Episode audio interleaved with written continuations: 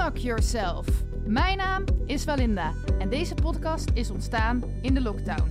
In deze podcast interview ik inspirerende mensen over hun levenslessen en wijsheden. Vaak zijn dit coaches, kunstenaars, muzikanten, creatieve ondernemers en mensen die de wereld willen verbeteren. Dus luister je mee?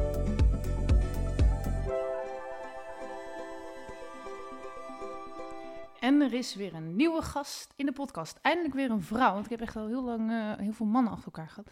Maar dat klinkt ook fout trouwens. Maar goed, we, wie eh, ben je? Ik ben uh, Anneke Davids. Ehm, ik heb dit dus echt helemaal niet voorbereid, bedenk ik me nu.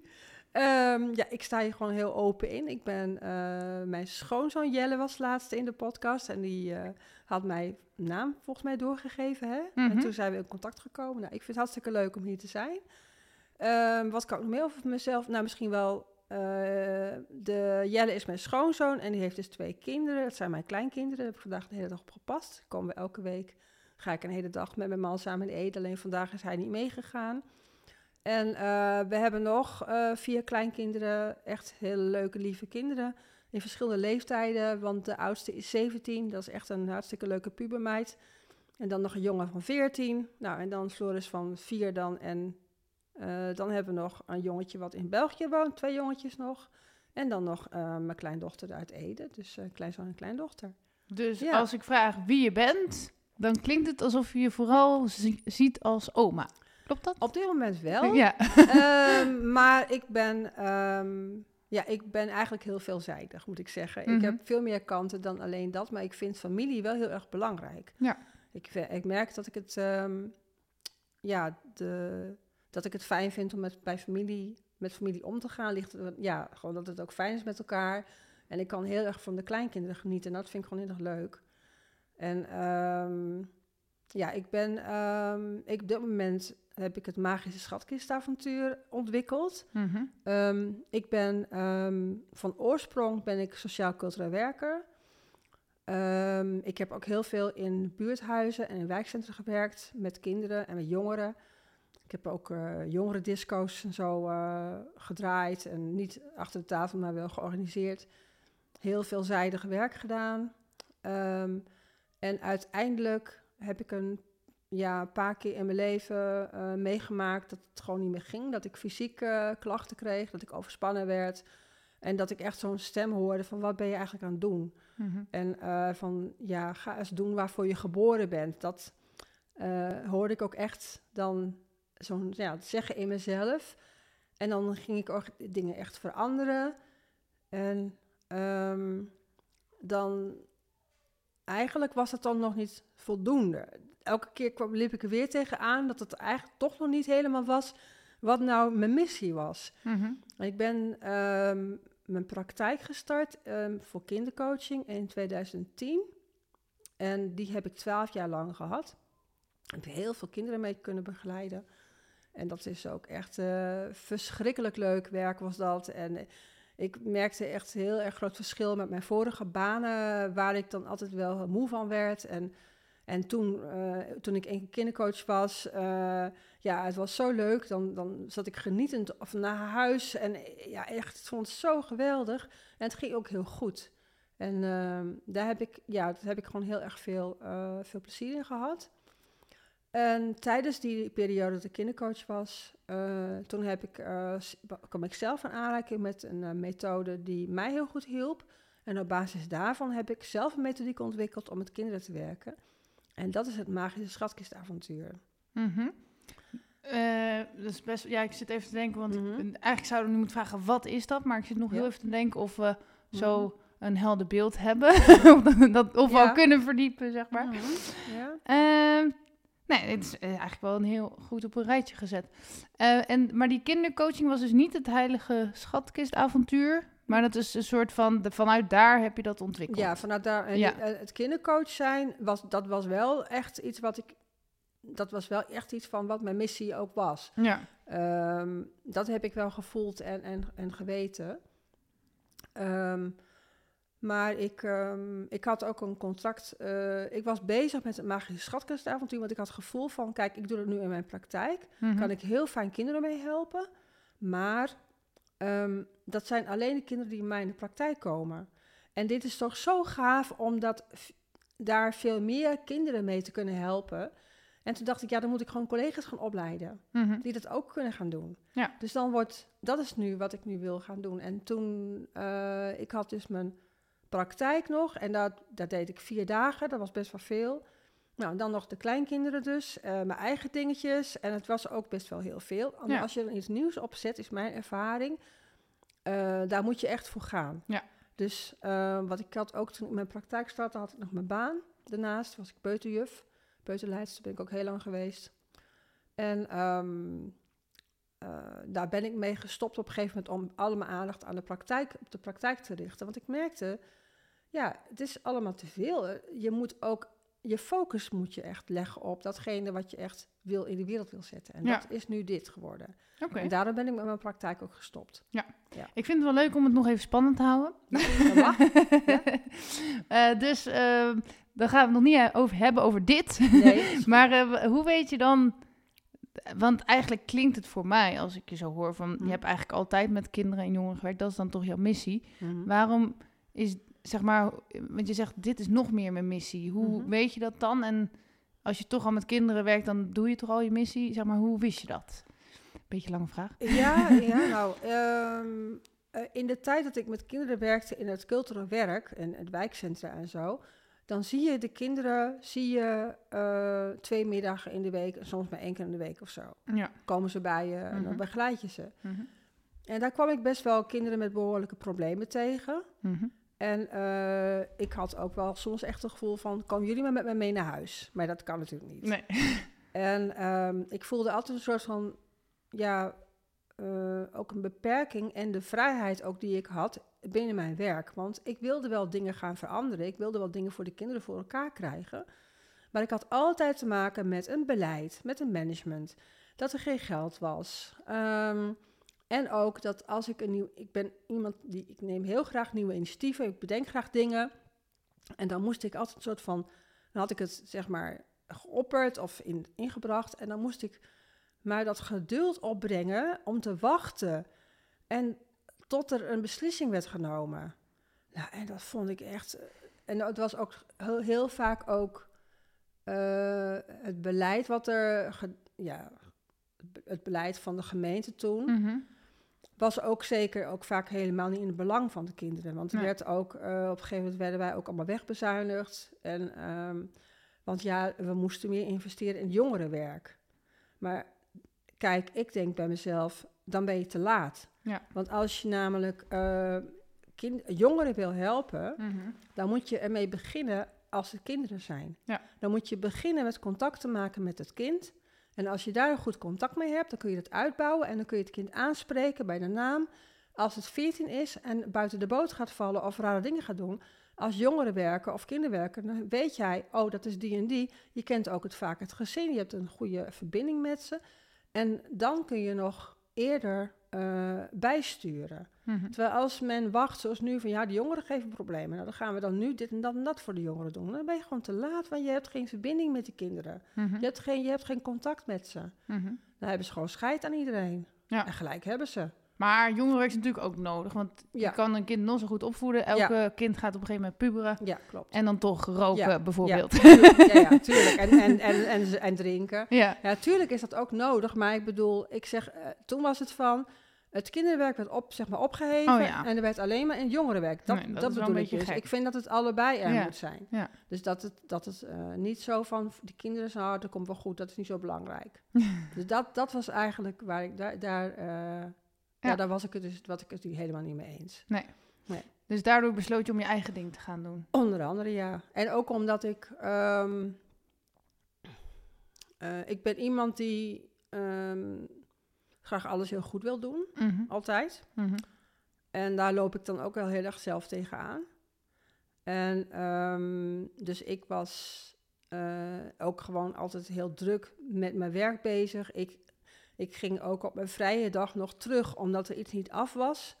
Ja, dat is gewoon echt... eh, dus ik, ik luister ook niet naar mijn lijf. Nee. Dus dat zijn wel dingen die me wel...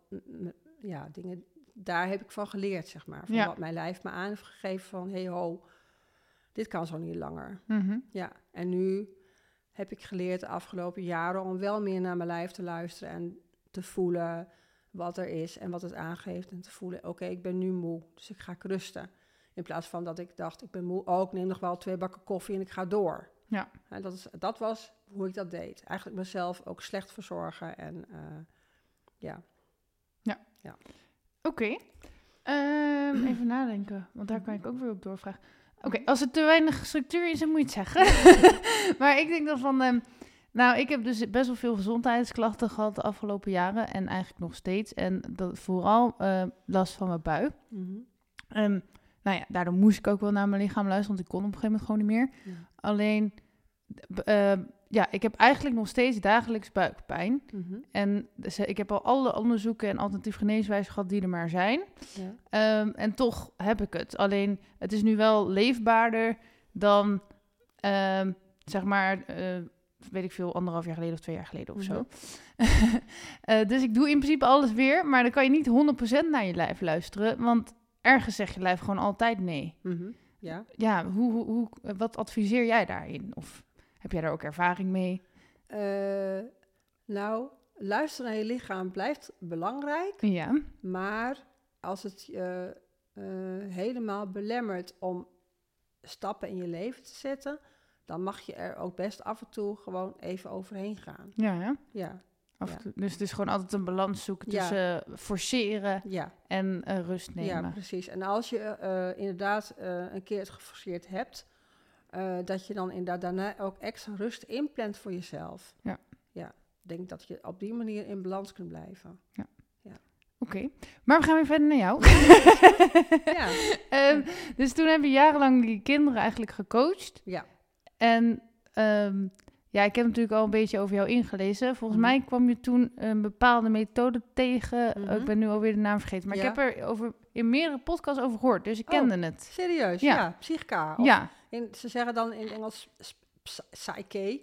maar eh, ja, dat klinkt ja. helemaal raar. Ja, ja, nee, eh, eh, psych- psychica. Ja, Het is de afkorting betekent psychologie, kinesiologie. ja. Omdat er gebruik wordt gemaakt van spiertesten. Oké. Maar vertel er nog eens over voor de mensen die het niet kennen. Ik ken het natuurlijk ook niet door en door. Nee, nee. Nou, ik heb er heel veel in meegewerkt. Ik heb ook, ben ook co-trainer geweest een tijdje samen met iemand anders.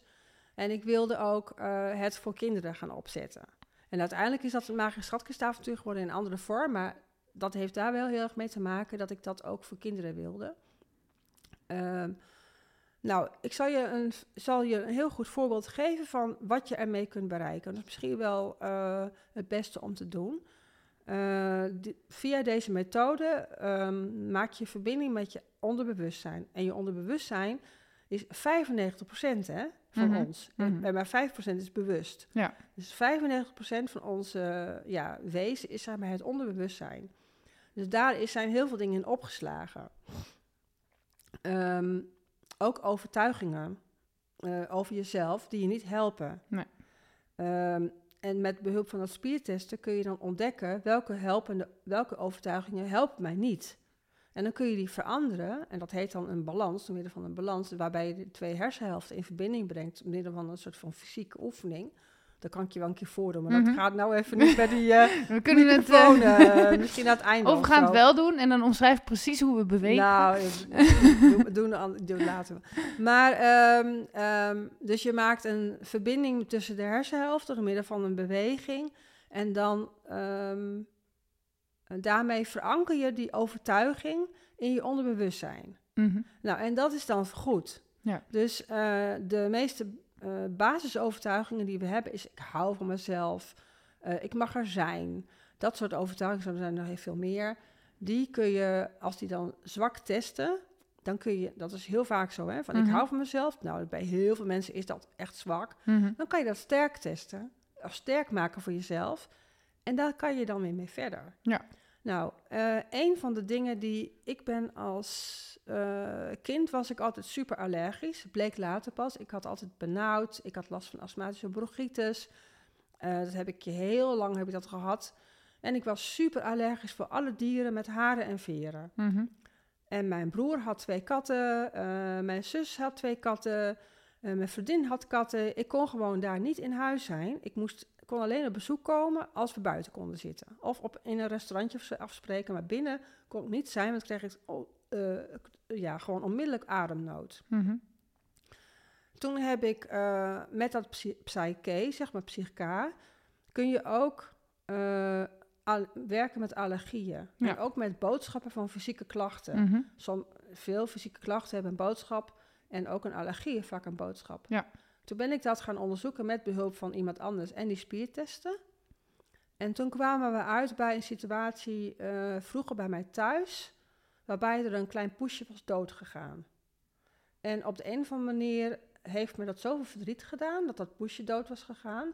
Dat is zeg maar opgeslagen in mijn onderbewustzijn en heeft daarmee getriggerd dat ik allergisch werd voor alle dieren. En vooral voor katten. Op het moment dat ik dat had veranderd voor mezelf, je hebt de boodschap ontdekt, je gaat dan naar, naartoe naar de overtuigingen die eronder zijn en de gevoelens ook die daarbij eh, bij horen. Nou, vanaf dat moment eh, ben ik niet meer allergisch. Ik Ja. kan gewoon, eh, ik heb bij mijn zus met de katten onder het bed geslapen. Het is echt ongelooflijk hoe, eh, ja, dat is echt wel, voor mij was dat, ja, ik kan, ik kan bijna niet geloven. Mhm. Snap je nog niet, hè, dat het zo goed gaat. Ja. Ik ben er wel voor sommige dingen, ik kan nog steeds niet tegen avocado's, daar krijg ik ook natuurlijk buikpijn van. Mhm. Er zijn nog wel dingen waar ik niet helemaal goed tegen Mhm. kan, maar ik kan nu wel bij dieren zijn. Ik kan nu gewoon naar de kinderboerderij met de kleinkinderen, wat ik bij mijn eigen kinderen vroeger niet kon. Dan moest ik een medewerkster vragen om met ze naar binnen in de stal te gaan, want ik kon gewoon niet mee naar binnen. Ja, het is wel ehm, bizar. En aan de andere kant, ken- want ik heb natuurlijk ook een hypnoseopleiding gedaan. En Ja. met hypnose kan je ook allergieën wegwerken. Ja. Alleen voor mezelf met mijn buikpijn. ik weet ook niet of het een allergie is, maar werkt het dan weer niet. Ja. Ehm, en toch, ik weet dan hoe, het, hoe je het praktiseert. Ja. Alleen tegelijk denk ik, hoe kan dat nou? Ik, Ja. Want ik vind het te bizar om te begrijpen. Van, het voelt een beetje te zweverig of zo. Eh, ja, terwijl het ook heel concreet is. Mhm. Want, want dit is toch heel concreet. Ja, het is inderdaad ook niet goed te begrijpen, maar als je eh, wel nagaat eh, dat, je, eh, dat het onderbewustzijn zo groot is Ja. en dat je, als je die overtuigingen hebt of die, of die stressreactie hebt, zeg maar, bij, op dit pushen van de stressreactie, Mhm. een trauma eigenlijk, Mhm. hè, van je hebt een trauma opgelopen ooit en dat herinner je je niet meer, je hebt geen flauw idee, maar je lichaam gaat daar dan wel steeds op reageren. Ja. Dus het, ja, je hebt ook een eh, boek van Wes- Bessel van der Kolk. Dat heet eh Traumasporen. Hè? Mhm. Die, die sch- beschrijft ook heel erg hoe, hoe ook in het lichaam de trauma's zijn opgeslagen. Ja. In je lijf. En dat je ook daar moet zijn. Dat kan je inderdaad heel goed doen met hyp- hypnotherapie. Hè? Ja, Dat was een van de methodes die hij ook in zijn boek Ja. noemde. Ja. ja. Maar ja, maar zou dan, denk jij, elk eh, pijntje of ziekte door trauma komen? En trauma is natuurlijk een heel groot woord, maar Ja. dat heb je in meerdere gradaties natuurlijk. Ja, dat klopt. Nou, in ieder geval, ehm, dat weet ik niet. Ik Nee. denk wel, het- natuurlijk, je hebt altijd stress is wel een hele grote factor natuurlijk voor ons allemaal. Hè? Ja. Dan hoef je misschien geen trauma te noemen, wel stress, een stressreactie Mhm. eh, op een situatie of op een gebeurtenis. Het zijn natuurlijk triggers, hè? Er zijn triggers die je hebt. eh, die, je hebt natuurlijk in je, je kindertijd heb je dingen meegemaakt Mhm. en die slaan zich op. En dan word je hier en nu getriggerd door een situatie. Ja, en die trigger kan dan iets, iets eigenlijk een signaal geven. Ja. En dat signaal kan, kan pijn zijn of ongemak. Maar bijvoorbeeld, een, denk je dat bijvoorbeeld eh, zo'n allergie als bij jou, er zat bij Mhm. jou dan een trauma onder, maar Mhm. zou iemand ook gewoon allergisch kunnen zijn zonder trauma? Ja, dat weet ik niet. Nee. Geen idee. Dat zou, dat zou eigenlijk heel mooi zijn als dat zo was. Maar Ja, maar dan kan je er Ja. misschien weer moeilijker vanaf komen. Dus ik heb, weet het niet. ik, weet, ik, weet, ik kan alleen maar voor mezelf praten. ja. Ik weet alleen maar wat mijn ervaring is. En ik weet Mhm. ook wel van andere mensen in mijn omgeving... die ook wel hele mooie resultaten hebben bereikt. Maar ik heb ook niet altijd... eh, dit is ook geen... Het is niet altijd dat het... Lukt niet met alles. nee, want anders zouden, weet ik veel, nooit meer iemand ziek worden of nooit meer iemand doodgaan of zo, Nee, weet je wel. Ik, ik, heb, eh, ik heb zelf bijna twintig jaar of zo last gehad van mijn rechter schouder. Ja. Daar kwam ik gewoon niet bij. Nee. Ik heb dat laten behandelen door een eh orthopeed. Het lijkt me dan uiteindelijk, ja, weet je, zo... eh, dat is, dus nu ga- gaat dat wel goed. Ja. Ehm, maar ja, je hebt natuurlijk ook... Ja, het zou mooi zijn als we alles daarmee konden... Ja, dat je gewoon... Ja. nou, nee, maar soms hoor je dus wel eens in die podcast... ehm, we gaan zo verder op psychica, Mhm, hoor. Ja, Maar dan hoor je wel eens, eh, of niet alleen de podcast, maar ook andere verhalen van... Ja, ik ben genezen door dit. En, eh, Of ik ben genezen door dat. ja. En dan vind ik het aan de ene kant heel mooi, maar aan de Mhm. andere kant ga ik altijd denken, ja, maar als het echt zou werken, dan hadden ze nu geen eh, honger meer in Afrika of zo, ja. weet je. Ja, ja. Dus ik vind het ergens ook wel mooi om die andere kant te belichten, dat het niet, niet elke methode voor iedereen werkt. Nee, En, nee, en dat we het ook niet allemaal kunnen verklaren. nee, precies. Niet Ja. om jouw verhaal nu. Nee, nee, maar, nee, maar daar ben ik het wel mee eens. Ja. Je kunt niet alles verklaren. Nee. En misschien is dat ook niet nodig om alles te kunnen verklaren. Nee. Het, het is denk ik... eh, voor mij is het belangrijk dat als ik dan... dat het voor mijn gevoel klopt. Ja. En dan... eh, en ik gebruik ook andere dingen, maar niet alleen maar dit. Nee. Eh, maar dit is voor mij wel echt... eh, dit was echt wel een hele grote verandering. Ja, snap ik. Ja. En, eh, maar hoe werkt psychica dan nog meer? Of heb je dat er nu al helemaal uitgelegd? Van? Dus je hebt die oefeningen om, Mhm. om je brein in balans te brengen. Ja, ja, Eh, je hebt overtuigingen. ja. En dat is het dan eigenlijk. Misschien mag je niet de hele methode zeggen, want dan kunnen we het... Nou ja, je moet als je, nee, de, voor die, als je die, die methode wil onder de knie wil krijgen, dan doe je een workshop van drie dagen. Ja, ja, ja. En dan leer je eh, dus hoe dat werkt. Met, leer je ook een goede overtuiging te maken. Je leert spiertesten bij elkaar en bij jezelf. En je leert ehm, dan hoe, zo, hoe die balansen dan, dat heten dan balansen die je dan doet om die hersenhelft in verbinding te maken, te brengen. Daar leer je een aantal van. En dan kun je zelf ermee verder. En dan kun je, als je wil, kun je daarna nog eh, een aantal opvolgworkshops doen. Mhm. En eh, dat zijn er eentje van, dat is een, een eh, advanced heet het dan. Daar leer je nog veel meer eh, balansen. Ook om ehm, bijvoorbeeld een relatiebalans. Om je om tussen relaties tussen mensen of tussen je relatie tussen jou en iets anders. Kun je dan daar, dat is veel uitgebreider nog. En je Ja. hebt dus ook die opleiding dan gedaan? Ja, allemaal. Ja, Oh. er is ook eentje die heet optimale gezondheid. Dat is Oké. ook een topper. Ja, ja. ja, ik heb ze allemaal gedaan. Ja. ja. En dat pas je nu dan ook toe op kinderen, als het ware? Nou, ik heb een eh, niet precies zo als ik het geleerd heb. Mhm. Eh, omdat het niet voor kinderen is ontwikkeld. En er was een bepaald eh, ja, een soort van proces, dat noemden ze daar vak. Dat, heet Mhm. een, dat is visueel, auditief en kinesthetisch. Ga je dan ja, een soort visualisatie doen. Mhm. En die visualisatie, dat ben ik met de kinderen gaan doen. Ehm, en ehm, ik heb ze, ik, ik ga maar gewoon nu uitleggen, denk ik, want Mhm. ehm, ik ben gaan werken met, met kaartjes, met overtuigingen voor de kinderen. Ja. Dus de kinderen die, die, die werden bijvoorbeeld gepest, of eh, daar heb ik heel veel mee gewerkt met de kinderen die gepest werden, of kinderen die hoogsensitief zijn, of allebei. En daar gingen we dan mee aan de slag. Welke overtuigingen kunnen jou helpen? Daar ging het om. Mhm. En dan gingen, we, gingen ze kiezen uit een hele serie van die eh, wil ik graag en die helemaal niet en die half-half. Dus dan gingen we daaruit selecteren. Dan mochten ze er ongeveer tien uitkiezen die ze echt, waar ze echt, echt hadden van ja, dit gaat mij helpen. dan ging ik ehm, het eh, met de kinderen spiertesten of het ook zwak of sterk was. Mhm. Nou, die kinderen die vonden dat geweldig, want die eh, hadden het gelijk, voelden dat ook heel goed. En die gingen dat ook gelijk daarna thuis bij hun ouders en zo doen. Dus ik heb overal eh, heb ik spiertestende kinderen heb ik, Mm. achtergelaten. In de- ik weet niet of ze dat nog steeds doen, maar dat vond ik wel leuk om dat terug te horen dan. Ze dat ook gingen doen bij elkaar. Want ik liet ze dat ook bij mij doen. Hè? Ik bedoel, Mhm. de kinderen mochten mij dan testen om te voelen wat er met mijn arm gebeurde. Mhm. Nou, dus dan gingen we testen en als het dan zwak was, dan was dat een aanleiding om daarmee aan de slag te gaan. Dus dan gingen we de visualisatie doen. En bij de, tijdens de visualisatie gaat het kind ook helemaal naar het gevoel. En een, eh, een collega van mij, die noemt het ook NLP voor kinderen. Die zegt, daar heeft het heel veel van weg. Ja. Nou, op het moment dat je dan die eh, overtuiging eh, wil gaan veranderen, dan doe ik met de kinderen. nou, ik heb. Ik doe ook wel, deed ook wel eens zo'n balans, maar ik doe, wat ik meestal doe, is het eh, pakken van een voorwerpje uit een doos wat je kunt voelen. Je, een doos met gaten erin, zeg maar voor de handen.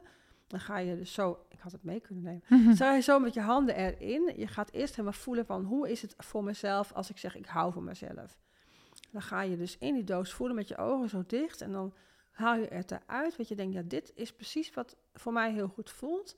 En dat kind haalt het er dan uit. Nou, en dan is het ook heel wonderlijk, want dan is het ook vaak precies wat de kleur die ze voor zich zagen, of het voorwerpje of zo. Het past ook eigenlijk altijd precies. En dat voorwerpje gaat in een schatkistje. Dat schatkistje gingen ze dat helemaal zelf versieren, zoals ze dat zelf leuk vonden. Uh, schilderen, plakken, uh, weet ik veel. soms ook helemaal blank laten, dat gebeurde ook wel eens. En in dat schatkistje kwamen dan tien voorwerpjes voor iedere overtuiging die ze hadden veranderd voor zichzelf. En na die, dat magische, dat noem, en dat heb ik het magische schatkisavontuur ja, genoemd. Dat is juist dat pakken van die voorwerpjes en dat in het schatkistje doen. En dan ging ik ook daarna weer testen en dan was het sterk. Dus het klopte. Ja. Het was echt sterk geworden dan. En de kinderen hadden er gewoon heel veel plezier in om, om zo'n schatkistje ook te, te maken en om daar die voorwerpjes in te stoppen en dat voelen. Want ja, juist dat. Uh, kinderen houden ook heel erg van met hun handen dingen voelen. Hè. Ga jij mhm. met een kind. Uh, ik was vandaag nog met mijn kleinkinderen. Nou, daar pakt hij een stukje ijs en dan gaat hij dat helemaal zo. Gaat hij dat bekijken en dan, uh, en dan voelen hoe koud het is en zo. En dan ja, die kristalletjes en dat dat smelt in je handen. Dat, kinderen zijn nog zo sensitief. Uh, en verwonderd. En verwonderd. en dat vind ik zo mooi van kinderen. Dus, dus dat sloot, daarom sloot het ook heel erg bij ze aan. Het was ook een soort van grabbelen, want er zaten natuurlijk hartstikke leuke dingen. De kristalletjes en...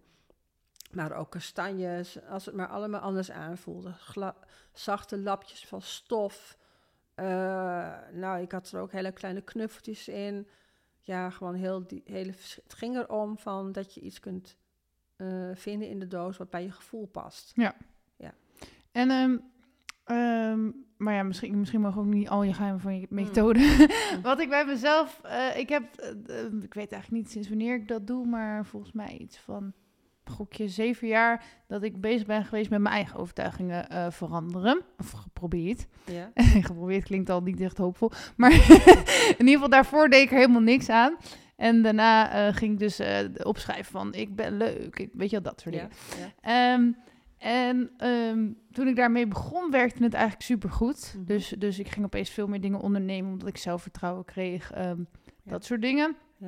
Maar dan alsnog werkt soms mijn gevoel tegen. Mm -hmm. Dus dan kan ik nog zo hard zeggen van, weet ik veel, ik ben het waard. Of wat je ook tegen jezelf wil zeggen. Maar dan voel ik me gewoon een en al ellendig. Uh -huh. Uh, en dan, ja, dan, kan, dan hebben woorden eigenlijk niet zoveel zin meer. Nee. Hoe, want het klinkt alsof je in die methode wel ook het lichaam meeneemt. Want de kinesiologie is volgens mij ja, lichaamsleer. Klopt. Ja. Hoe doe je dat? Ja, je gaat echt naar het gevoel. Ja. Dus, uh, en um, ja, de, je, als je zo'n balans doet, gebeurt er ook fysiek gebeurt er van alles in je lijf. Je kunt ook gaan trillen of je je gaat een soort bewegingjes of zo maken. Het is heel, heel... Niet bij iedereen hoor. Sommige mhm. mensen zitten dan heel gewoon stil. Maar je gaat echt voelen binnen in jezelf wat er gebeurt. En... Um, nou, ik heb ook heel veel geoefend met overtuigingen. Hè? Want in het mhm. begin, vroeger, ja. dan ging ik voor de spiegel staan en dan zei ik van, ik ben oké, weet je wel. Maar het hielp me gewoon echt helemaal niet. Nee, soms kan het echt, uh, dan, wordt het alleen maar erger, heel ja, Ja, maar dan is het juist omdat het zo uh, nog in je hoofd zit. Mm je moet die, die verbinding met je lijf gaan maken. Ja. En daar moet je dat echt gaan voelen. Ja. En volgens mij is daar de sleutel. Ja. Dus bij het voelen in je lijf, dat je echt voelt en dat je ook, ook verankert in het onderbewustzijn. En dat kan hiermee, maar dat kan ook op andere manieren. Ja. Maar dit kan, ja, dat kan hiermee vrij gemakkelijk en eenvoudig. En daarom is het zo. Uh, ja. Zo en tegelijkertijd is. Oh, sorry, ik liet je niet uitpraten. Maar je kan je natuurlijk maar misschien, ik kan het niet bewijzen, maar ik denk mhm. dat het niet goed voor je is om je altijd 100% goed te voelen. Soms mag je toch ook gewoon slecht voelen. Dat wil ik zeggen. ja, maar dat, dat is ook zo. Want als je, ik, mijn eigen ervaring is ook van de periodes waarin ik me niet zo goed heb gevoeld. Dat op het moment dat je erin zit, dan denk je van, oh, weet je wel, oh, ik voel me echt gewoon heel rot en zo. En dat, maar op het moment dat je dan later, dat je eruit gekomen bent, want uiteindelijk groei je, daar, groei je daarvan. Ja. Je ontwikkelt je en je groeit ervan. En dan kijk je terug en denk je van, oh ja, het was eigenlijk precies goed voor mij. Het ja. was een soort van lesje voor, mij, voor, mijn leven om dit door te, te maken. Ja, het is een soort kompas. Ja, precies. Het is niet altijd leuk. Nee. ja, het is af en toe heel pijnlijk. Ja. En heel vervelend.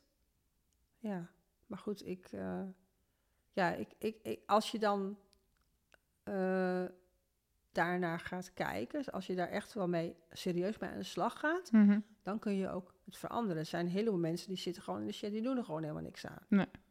Ja, dan, dan eh, wordt het alleen maar erger. Ja, dan wordt het alleen maar erger. Dat is, Maar Ja. ik, ik heb dus ook periodes gehad, eh, alweer een aantal jaar geleden hoor, maar dat ik me Mhm. echt alleen maar goed wilde voelen. Mhm. En dat Ja. werkt gewoon niet. Soms kan je het maandenlang volhouden, maar Ja. dan stort je op een gegeven moment in. ja, ja, dus ja, er moet ook weer een balans. eh, ik denk altijd in uiterste in mijn hoofd. ja, Terwijl eigenlijk is het altijd iets ertussenin. ja, Ja. ja, ja, precies. Ja. Ik denk als je niet weet hoe het is om heel, je heel rot te voelen, Ja. dan, dan weet je ook niet, dan is het net zo goed niet het gevoel van hoe vreselijk fijn het iets kan zijn. Ja. Dat juist die tegenstellingen daardoor, eh, ja, dat, dat is gevoel.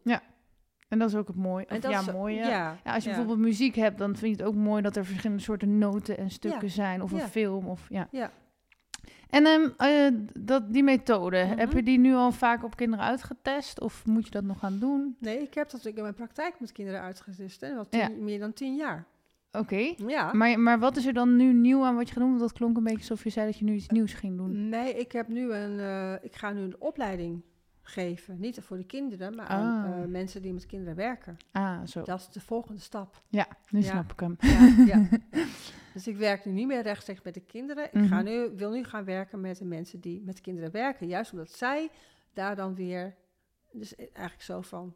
Een soort mentor, zeg maar. Ik, ben nu, eh, ik ben nu ook 66. Mhm. Dus eh, ja... dan kan je het echt doorgeven. Dan kan je het, dat is volgens mij nu een beetje de fase dat ik het inderdaad doorgeef. Want anders blijft het bij mij. En ja, ik, ik wil het nu heel graag overdragen aan anderen. En daarom ben ik nu die, een op- opleiding gestart. En ik heb een kaartendek uitgegeven. En ja. wat heeft dat kaartendek ermee te maken? Of is dat gewoon nog een toevoeging? Of? Eh, het kaartendek is eigenlijk het laagdrempelige gedeelte. Dat Mhm. zijn 44 overtuigingen voor kinderen. Met een boekje erbij waarin je op kunt zoeken welke magische vragen en avonturen er bij iedere, eh, eh, iedere overtuiging horen. Dat kun je gewoon doen zonder spiertesten, eh, zonder eh, gewoon ja, aandacht te besteden aan het positieve. Mhm. Dat is inderdaad wel heel, zijn allemaal hele positieve overtuigingen. Ja. Ehm, dat heb ik zelf ontwikkeld en door een illustrator laten tekenen, door Jenny Lindhout. En eh, ja, dat is echt heel mooi geworden. Dat verkoop ik nu. Cool. Ja, dus dat is mijn product. En dan in de opleiding leer je dan ook met die kaartendek te werken. Van hoe gebruik je dat met kinderen? Maar dan ga je natuurlijk veel dieper in. Ook op, dan leer je ook spiertesten. En je leert verschillende werkvormen. Dus eh, ja, dat is echt gewoon... Dan geef ik veel meer mee dan alleen eh, wat het kaartenset... eh, wat je met de kaartenset kunt doen. Maar de kaartenset kan iedereen gewoon gelijk gebruiken. Ja. Voor kinderen van 5 tot en met 12 jaar heb ik het gemaakt. Ongeveer. En de tekeningen zijn ook zo goed gemaakt dat ook kinderen die nog niet kunnen lezen, die zien aan de afbeelding al waar het over gaat. Hm, Dus dat dat heeft Jenny leuk. echt heel goed gedaan. Ja. ja, ja, ja. En eh, ben je daar lang mee bezig geweest om zoiets te maken? Ja, eh, twee, drie jaar of zo. Oeh. Ja, ja, dat duurt echt voordat het zover, ook voordat ik wist dat dit het zou gaan worden. ehm, ja, ik ben daar heel lang mee bezig geweest. Ja. Ook met de overtuigingen formuleren en dan weer wegstrepen en dan weer veranderen en eh, iemand zoeken en dan samen met haar. En dat ze ook aan mij vroeg van ja, die overtuiging, wat voor beeld heb je daarbij? Ik dacht van ja, heb ik voor beeld heb ik daar dan bij? Nou, en dan nou ja, en dan daarna, oh ja, nou ik zei, nou dan moet, moest ik dat allemaal gaan beschrijven. Bij iedere overtuiging moest ik gaan beschrijven welk beeld ik erbij had. Want dan kon zij het weer gebruiken bij het maken van de tekeningen. Ja, ja. Dus en dan maakte zij een schets en dan zei ze tegen mij, wat vind je ervan?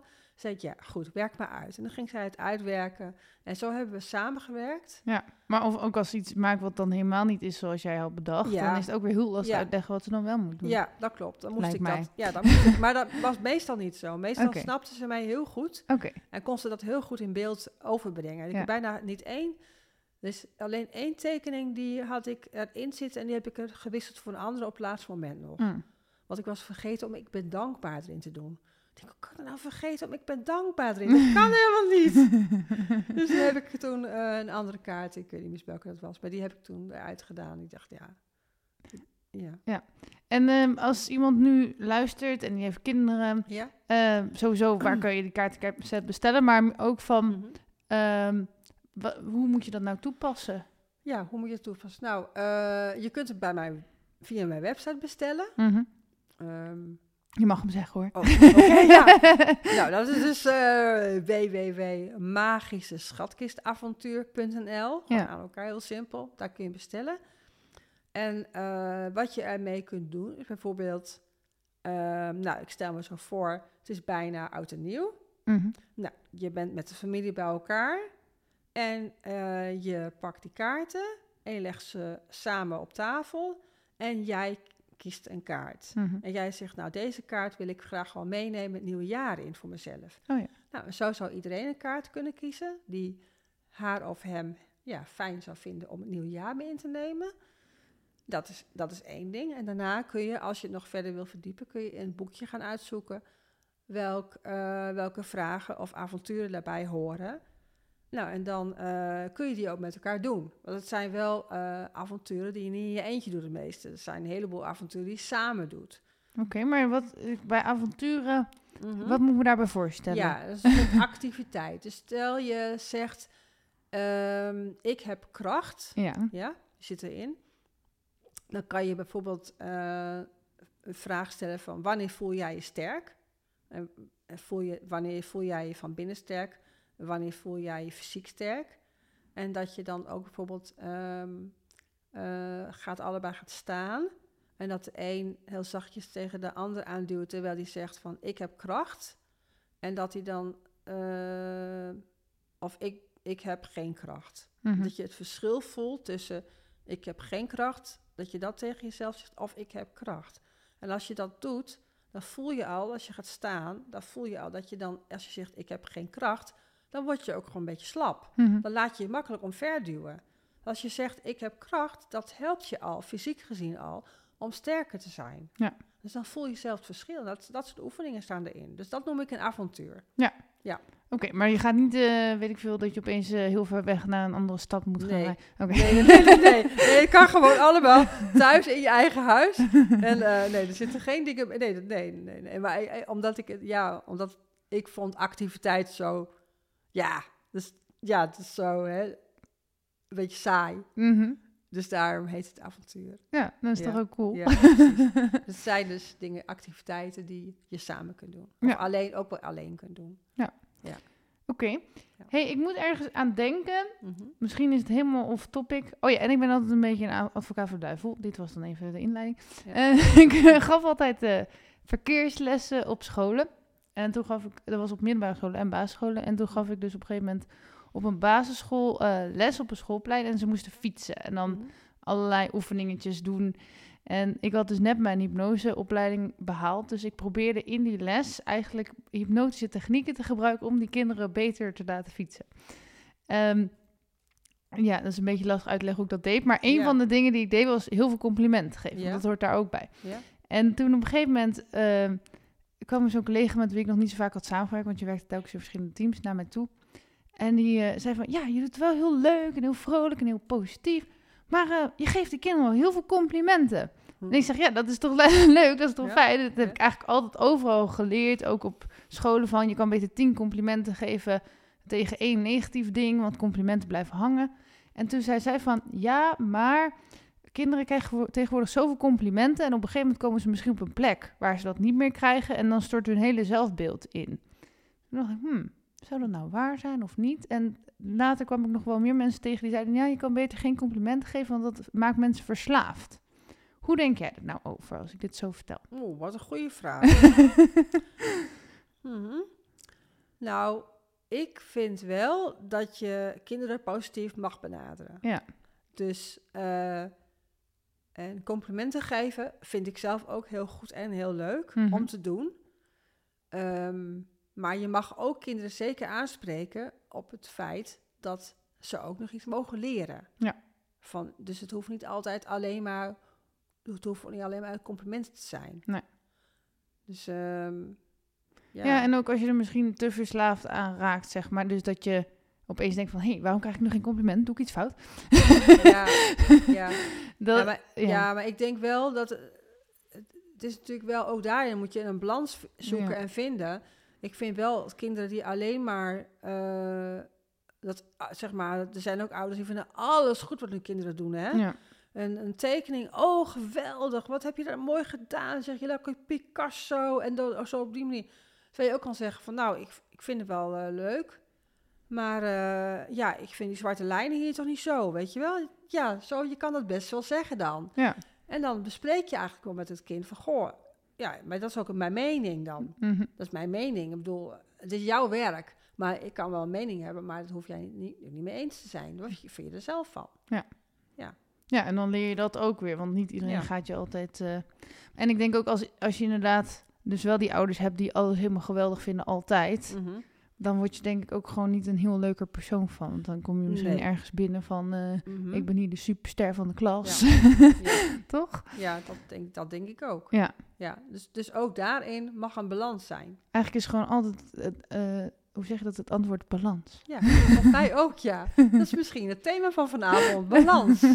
In balans zijn met jezelf, met je omgeving. Ja. Ja. Oké, ik ga eens kijken naar de vragen die ik heb opgeschreven. Aha. Want de rest ging eigenlijk al best wel vanzelf. Mm. Nou, ik eh, hoorde, want ik heb natuurlijk stiekem even met Jelle nog gevraagd of hij een goede Mhm. vraag had, Mhm. dat jij ook reiki geeft. Ja. Hoe, Nee, ik doe reiki. Oh. Zelf. Ik geef geen reiki. oh, dat is een verschil. Ja, Geven is ik- lesgeven. Nee, ik geef Oh. geen les. Nee, ik heb, ze, ik heb zelf eh, het, eh, de cursus gevolgd. 1 en 2 heb ik nu gedaan. Mhm. Ja, dus ik doe het voor mezelf. Oh, dus je geeft anderen geen reiki? Eh, ik heb wel eens gedaan, Oké. ja. Ja. Maar nu de laatste tijd, nee, niet meer zo vaak. Nee. Nee, eigenlijk zelden. Dat ik, eh, ik doe het meer voor mezelf. Oké. En Ja. hoe, zeg maar, doe je dat dan dagelijks? Of hoe... Mm, nee, ik, ik- alleen als er aanleiding is of zo. mhm. Dan, dan, dan, zit, dan gebruik ik het wel. Heb- Wil je verder nog iets kwijt over reiki? Eh, ik, vind het, ik vind het een hele mooie, fijne energie. ja. Dus eh, ik, ik, werk er ook wel graag mee. Eh, als ik ermee bezig ben, dan, dan voelt het heel goed. Ja. ja. Maar is, eigenlijk is toch alles, geen idee, ik heb er nog niet genoeg Mhm. verstand van, maar Mhm. reiki energie? Of begrijp ja, ik dat verkeerd? nee, dat begrijp je helemaal niet verkeerd. Het heeft alleen een naam gekregen. Ja. En, en zo, ja, ja, zo probeert iedereen, of iedereen, zo. Zijn, ja, het gaat altijd om een universele energie. Daar gaat het altijd om. En de een noemt het Reiki en de ander noemt het weer de matrixmethode, zeg maar iets. En de ander noemt het weer Psyche, dat is ook gewoon psychica, dat is ook energie waar mee Mhm. gewerkt wordt. Mhm. Dus het, het, het, het, is, het is eigenlijk allemaal de universele energie die dan een, een soort van kanaal krijgt. Zijn er ook dingen in de spirituele wereld waar je, ja vast wel, maar waar je nu aan kan denken, waar je niet in gelooft? Ik geloof, een, eh, weet ik niet, ik geloof niet zo in eh, dat guasha, dat mensen dat gaan innemen en dat dan helemaal daar helemaal, eh, hoe noem je dat, verheven uitkomen of zo. je Ik- bedoelt ayahuasca, oh ja, dat bedoel ik, ja, sorry. Ja, Nee, ah, niet ja. uit. Ja, dat, dat spul je, dat Ja. ze dat in gaan nemen en dat, Mhm. vind ik, dat zou ik zelf nooit doen. Oké. Dat vind ik echt ook heel eng hoor. Ja, ik dan- eh, heb er wel heel veel van gehoord, nooit gedaan. Nee. Maar eh, wat ik erover weet, zonder dat ik iedereen aanmoedig om dat te doen of zo, is dat je dan, eh, nou dat moedigt dan niet aan, dat je meestal heel veel gaat kotsen als je het hebt genomen. Ja.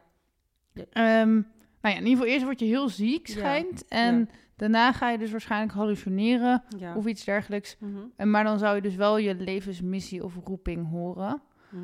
Ehm, en het schijnt dus heel veel uren te duren. Ja. Wat ik, ehm, ik denk niet dat het per se slecht hoeft te zijn met de juiste begeleiding. Ja. Alleen dat is het beetje het lastige. Er zijn, iedereen mag het doen. Ja. Eh, er zijn heel weinig controles op. Ja. en, Ja. ja. en we weten er denk ik... Ik denk dat er heel weinig mensen heel veel over weten. Eh, Zeg maar, er zijn wel mensen die zeggen dat ze iets over weten. Maar Mhm. wetenschappelijk weet je er weinig over. Ja. En met sommige methodes is dat niet heel erg. Maar omdat dit echt in je lichaam is... Ja. Ja, kan het volgens mij best gevaarlijk zijn. Ja, precies. Ja. Ja, ik heb ook wel eens een keer van iemand gehoord die het gaf. Ja. Dat hij zelf dan ook een beetje neemt. Ehm, om dan zijn, zijn, ja, hoe noem je dat? Degene die die begeleidt goed te kunnen begrijpen. Hm. Maar toen dacht ik, ja, maar stel dat er dus echt iets aan de hand is met iemand. Dan Ja. wil je toch ook één nuchter persoon er gewoon bij hebben. Ja. Die in ieder geval, weet ik veel, met een auto naar het ziekenhuis kan rijden of Ja, zo. precies. ja. Maar ook om, weet ik veel, als andere mensen een beetje raar gaan doen, dat die het kan kalmeren. Ja, zeker. Maar diegene zei van nee, want je kan de plant ayahuasca vertrouwen. Ja, dat vond ik, stond ik zelf toch anders in. Ja, dat, dat vind ik ook. Ja. Dat ben ik met je eens. Ik, ik- ja, ik, ik vind dat in, ook wat jij zegt, van dat wordt door allerlei mensen wordt dat gewoon gedaan en gebruikt. Ja. Ja, ik, ik, ik, ik vind het gewoon een beetje eng. Mhm. Om en ja, dat is, dat is ook wel waar ik als, als ik. eh, eh, je hebt in de. Ja, zeg maar in het spirituele wereldje heb je allerlei verschillende mensen en allerlei verschillende stromingen. Mhm. En ehm, ik, ik vind het net als in de gewone wereld. Er zijn ook mensen die ehm, een heel groot ego hebben Ja. en die zichzelf heel goed vinden. Mhm. En die dan ehm, dit als manier hebben gevonden om zichzelf daarvan beter te maken. In plaats van dat voor de ander te doen. Ja, en, en die zijn er gewoon net zo goed. Ja. En die ben ik ook al tegengekomen. Ja, en wat ik soms ook lastig vind. ehm, dus nogmaals, het kan ook ten goede werken voor sommige mensen. Ik zeg niet van het is per definitie slecht, maar eh, soms zeggen mensen van ja, vroeger was ik drugsverslaafd en zo. En dan nu gebruiken ze ook allemaal eh pallo dingen en ayahuasca en weet ik wat. Dan denk ik, hm, volgens mij is er niet heel veel veranderd. Alleen je hebt er nu een spiritueel sausje gegeven. Ja, ja, precies. Want als je nou zegt hè, Mhm. van dat je dan, eh, als je dat ingenomen hebt, dat je dan je levensmissie zou. Ja, of, of, Of- of eh, ik hoor ook dat ze echt allemaal goddelijke inzichten krijgen. Van dat Ja, ze opeens ja. snappen waarom ze er zijn. ja, eh. Of dat God bestaat of Mhm. niet. Of dat soort dingen. Ja. Nou, ik denk, stel je, ik stel voor dat je, je mensen gewoon vaker gaan mediteren. Mhm, Want als je gaat zitten mediteren, mhm. kun je ook van de, dit soort boodschappen krijgen. Je hoeft alleen maar gewoon stil te gaan zitten. Of geen in de natuur zitten. Gewoon ga eens even de stilte in. Maak ruimte voor, ja, voor, voor jezelf en ook voor, om, voor het ontvangen van, van boodschappen. Als je daarvoor open staat. Ja. Die zijn er altijd wel. Mhm. Ja, maar ja, ik weet misschien, ik, wat ik wel hoor is dat het zo intens is dat je er niet meer omheen kan. En in Mhm. de stilte zou je natuurlijk kunnen zeggen, ja, dat heb ik zelf zo bedacht of zo. Maar goed, uiteindelijk kan je zeggen dat als je hallucineert, heb je het ook zelf bedacht. Ja, precies. ja. Ja. Wat ik trouwens wel heel bizar, even los van, eh, als ik droom bijvoorbeeld, dan zie ik soms hele werelden Mhm. eh, en echt heel echt. Ja. En dan denk ik, hoe kan mijn brein het bedenken, joh? Ja. Hoe dan? Ja, dat snap ik soms ook niet. Nee. Ik, ik heb hele films bedacht. Hele scenario's. Ik denk van, dit moet verfilmd worden. Word ik Ja. Dit moet verfilmd worden. Dan ben ik het weer vergeten. Maar ze hele, soms hele bijzondere dromen. Ja. Ja, ja. Dan ik vind het heel bizar hoe je brein werkt. Want kijk, als ik nou, dat is ook knap al, eh, maar als ik bijvoorbeeld dit zou dromen, hier om ons heen, ja. Eh, dan kan je nog zeggen, dat ken je. Maar ik heb echt dromen van mensen die ik niet ken, Mhm. beelden die ik niet ken. ja. Heel raar. Ja. Ik vind het knap ja. hoe, je brein dat doet. Een vriendin van mij is bezig met een cursus om dromen te verklaren voor zichzelf. Oh ja. Die schrijft het allemaal op. Als ze gedroomd heeft, schrijft ze het op. En het schijnt ook dat je ook wel, eh, zeg maar, bewust kunt gaan dromen. Dat je Ja, dus... eh, lucide droom meet Lucide dromen, ja, precies. Ja. Dat je, ja, heb ik nog niet. Ik heb wel een beetje bezig mee gehouden, maar ik soms dan hou ik me ergens een tijdje mee bezig en dan interesseert het me en laat ik het weer een beetje gaan, weet je wel? Dan, eh, ja, Nou, ik heb wel eens gehad dat ik in mijn dromen me bewust was dat ik aan het dromen was. Ja? En dat ik ze daardoor een beetje kon beïnvloeden. oh ja, ook Ja. zelfs beïnvloeden. Ja. Oh ja, leuk, Ja. mij. Ja. Ja, maar ook zo gek. Ja. Of laatst had ik ook dat ik, eh, want ik luister dus zelf heel veel podcasts ook. eh, en toen was ik in slaap gevallen. Mhm. En die hele podcast kwam tot leven in mijn droom. ja? dus die ging gewoon door. dat is ook zo gek. ja. Eh, Ja. Oké, we gaan op zoek naar een vraag voor jou. En Uh-huh. Het gaat alleen maar weer over mijn eh, droomervaringen. Nou ja.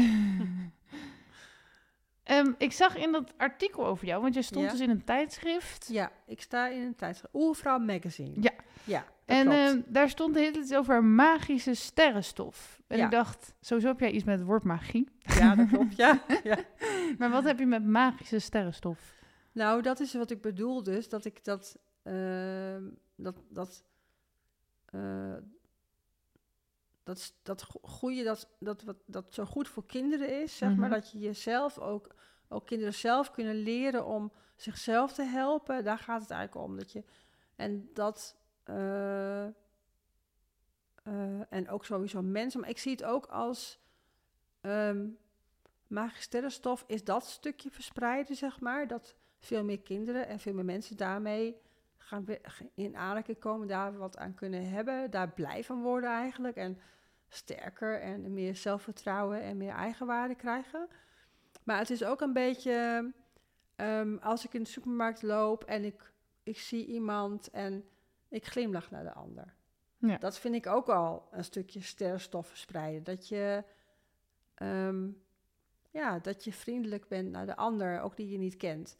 En dat je, ja, het zijn zulke kleine dingen die we kunnen doen. Als we alleen maar gewoon vriendelijk zijn voor elkaar, dat maakt al zo'n verschil. Mhm.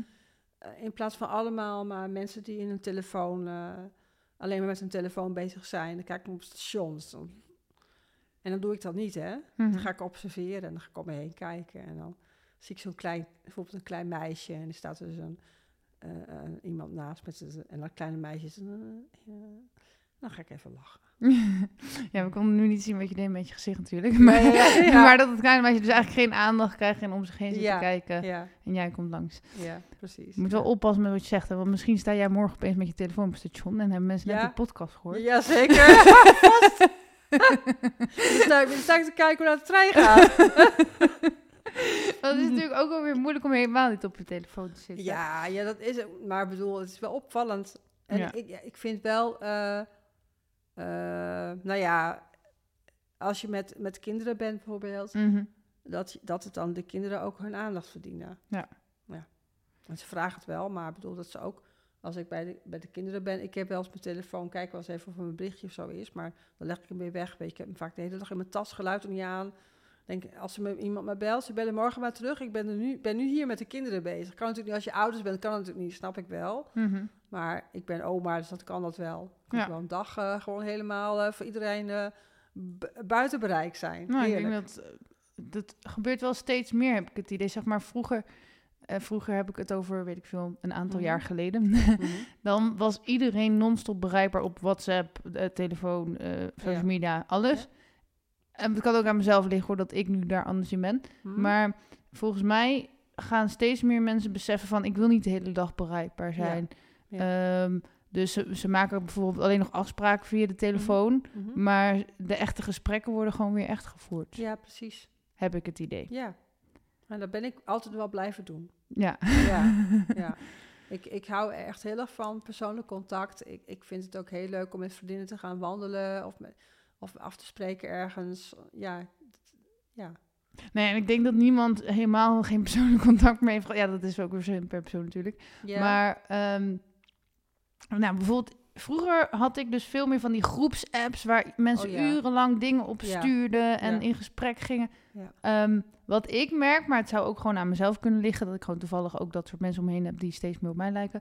Eh, dat dat soort dingen steeds minder worden. De- Mhm. omdat mensen gewoon steeds meer beseffen van, hé, hey, ik wil ook gewoon mensen in het echt zien. Ja, je merkt dat het gewoon je leven gaat, te veel gaat Ja, bepalen. En ja. dat wil ik ook niet. Nee, het Nee. kost ook zoveel tijd. Ja, klopt. En dat is zonde van je tijd. Want er zijn zoveel andere leuke dingen te doen in het leven. Ja. In plaats van als je maar altijd... En de telefoons, ik merk het ook hoor. Als je één keer eh, bijvoorbeeld op social media bent... Mhm. Ja, het is een soort van verslaving. Dan is het zo een half uur voorbij. En ik, half uur? Zit ik al een half uur op dat ding te sturen? Denk ik, "Ach, nou, hup, weg. Weet je Ja. wel, ik wil niet meer. Maar het lastige is wel echt dat het, eh, hoe zeg je dat? Ja, dat je het ook voor zoveel ehm, nuttige dingen kan gebruiken. Precies, ja. Eh, dus dan ja, heb je altijd wel weer een smoes van, ja, nu moet ik even Ja. kijken wat voor weer het straks Ja, wordt. Of eh, precies, nu ja. moet ik even dit Ja. mailtje nog bekijken, want anders Ja. kan ik straks morgen niet dat. Ja. En dan zie je weer een appje van iemand en Ja. dan zo Ja. ben je gewoon urenlang weer bezig. Ja, ja, dat is, eh, ja, precies. Wel mooi dat je, dat je dus gewoon je telefoon weglegt. Ja, ik leg hem dan weg en dan leg ik hem echt ver van me af. Ja. En dan aan de oplader of zo. En of ik zet gewoon alles uit, dus ik vliegtuigstand, geen geluid. En Ja. dan denk ik zo, en dan ga ik lekker een boek lezen. Ja, ik heb hem ook al, ehm, nou gelukkig tijdens mijn podcastgesprek, hij ligt Ja. er wel, maar kijk er niet op. Nee. En, ehm, en met, als ik de hond uitlaat, dan laat ik hem ook altijd lekker thuis. Oh ja. Oh, laat je dan lekker thuis. Ja, Alleen de hond lekker- niet, maar Nee, maar de telefoon. Dan ga je gewoon lekker alleen met de hond. hè? ja, en ik kom ook, je hebt hier dus hier achter het Hoekelumse bos. Ja? En daar lopen, eh, mogen alle honden los. Ja? En lopen alleen maar blije mensen, heb ik altijd het idee. of Ja. ik ben gewoon blij waardoor alle Ja. mensen blij worden. Ja. En eh, ja, niemand zit daar op Ja, zijn telefoon. Iedereen is gewoon helemaal, ja. Maar ik heb wel het idee dat iedereen die daar mensen rond uit... Want er komen ook heel veel dezelfde mensen terug. Mhm. En ik hoorde laatst ook van man zeggen... Ja, je hebt hier altijd zoveel vrijheid in het bos. Oh ja, Het kijk. is gewoon echt eh, Ja. mijn bos. Ja, heerlijk hè? Ja. Ja, dat vind ik ook heel fijn. Ja. Volgende vraag over jou is... Vertel iets over je levensverhaal. Oké, nou, je, je hebt het gelezen Ja. in het... eh, Dus ik dacht, je mag eh, eh, vertellen wat je erover wil, kwijt wil. Oké, nou ik heb dus eh, inderdaad in de oervrouw... ik ben gevraagd hè, door eh, Melanie, die is, heeft de oervrouw opgezet... Om, om mijn eigen verhaal te schrijven. Ik heb het zelf geschreven. En ehm, in eerste instantie dacht ik van... Ja, oervrouw, ik ben, ben ik een oervrouw? Zo van, ben je wel... ge- Maar goed, ik ben oervrouw genoeg om een oervrouw te komen te staan, blijkbaar. Want wanneer ben je dat? Sorry hoor. wanneer ben je ja, dat, is een goede vraag. ik weet, oh, dat weet ik ook niet. Ik, ik, ik, ik weet, dat weet ik niet, eigenlijk. Daar heb ik ook geen echt antwoord op. Ik bedoel, in, in, het, in de magazine staan eh, wel hele, staan hele mooie verhalen ook in. Van, van, ik heb al een tijdje nu een abonnement. En eh, mooie verhalen van vrouwen die eh, nou, zelf boeken schrijven. ehm, daar ook mooie stukken over schrijven. Ehm, eh, vrouwen die heel erg bezig zijn met de natuur, die eh, een eigen groentetuin hebben, of die eh, gaan verhuizen naar Frankrijk en daar van alles gaan opzetten. Of naar Hongarije en hun eigen sieraden maken. Ik bedoel, dat, dat, ja, mensen die heel verbonden zijn met de natuur, zeg maar. Ja, dat vind ik echt van, dat vind ik dan echt oervrouw. En dat Mhm. heb, heb ik wel een beetje, want ik ben wel iemand die houdt van in de tuin zo werken. En lekker bezig zijn met plantjes en zo. En ehm, vooral niet te veel doen ook. Eh, lekker alles laten liggen, zo natuurlijk mogelijk. Dat ben ik wel. Dat er ook ruimte is voor, voor de vogels en eh, voor de egels en zo, voor de beestjes. Eh, maar goed, op dat gebied ben ik dan misschien wel een beetje oervrouw. Maar verder, ja, een groentetuin zie ik niet zitten. Mhm. dat is echt iets van... Ja, dat vind ik altijd een leuke... Ik vind het geweldig als mensen dat doen en kunnen, maar Mhm. Het lukt me eigenlijk nooit om al die kleine plantjes levend te houden. Ik heb wel eens geprobeerd, maar Mhm. vreselijk. dus gaan ze allemaal dood. Maar eh, vroeg iemand je voor dat tijdschrift? Ja, ja, ik had contact met haar. Al. Eh, zij heeft ook een webshop en daar staat ook de kaartendek wordt daar verkocht en ook de opleiding staat erin. Ehm, dus dat, dat had ik met haar contact over. En op een gegeven moment vroeg zij mij of ik eh, mijn verhaal wilde doen. En dat vond ik echt heel leuk. Ja. Dus dat heb ik toen gedaan, inderdaad. En mijn verhaal... ehm, ja, ik ben ehm, geboren in Noordoost-Groningen, in Veendam. Ehm, als oudste van een gezin van vijf kinderen. Wij woonden daar in een heel klein eh benedenflatje. Ehm, ja, je kunt het je bijna niet meer voorstellen, maar het was een tijd waarin mijn moeder op een gegeven moment mijn broertje had, een jaar jonger dan ik. Ze had in binnen twee jaar tijd dat ze twee kleine kinderen. Geen wasmachine, geen koelkast. Eh, wassen deed je in een grote ketel op het eh, gasfornuis. En dan eh, hadden ze ook geen douche of wastafel, maar daar hadden ze een lavet, heette dat. Heb je er ooit van gehoord, van een lavet? Nee. Dat is een hele grote diepe bak, Mhm. een ronde bak eigenlijk.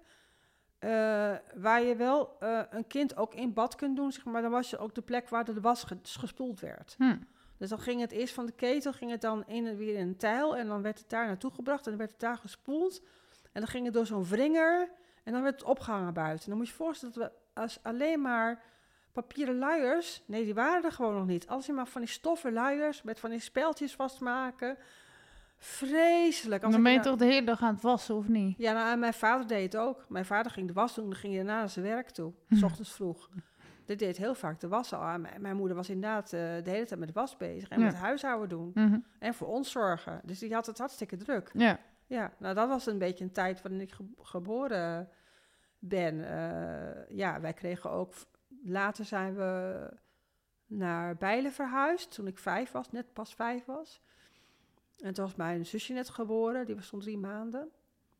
En ehm, eh, ja, ik miste dan wel heel erg eerst Veendam. Was ook dicht bij mijn opa en oma. Ik had een heel lief vriendinnetje. En leuke buren, waar we gewoon altijd over de vloer kwamen. Nou goed, dat was in Bijlen, gingen we dat wel. Daarna kwam dat wel weer terug. En ik kreeg een hele mooie kamer en zo. Dat was wel heel leuk. En grote tuin. En mijn ouders hadden gewoon een veel beter huis dan dat ze daar hadden.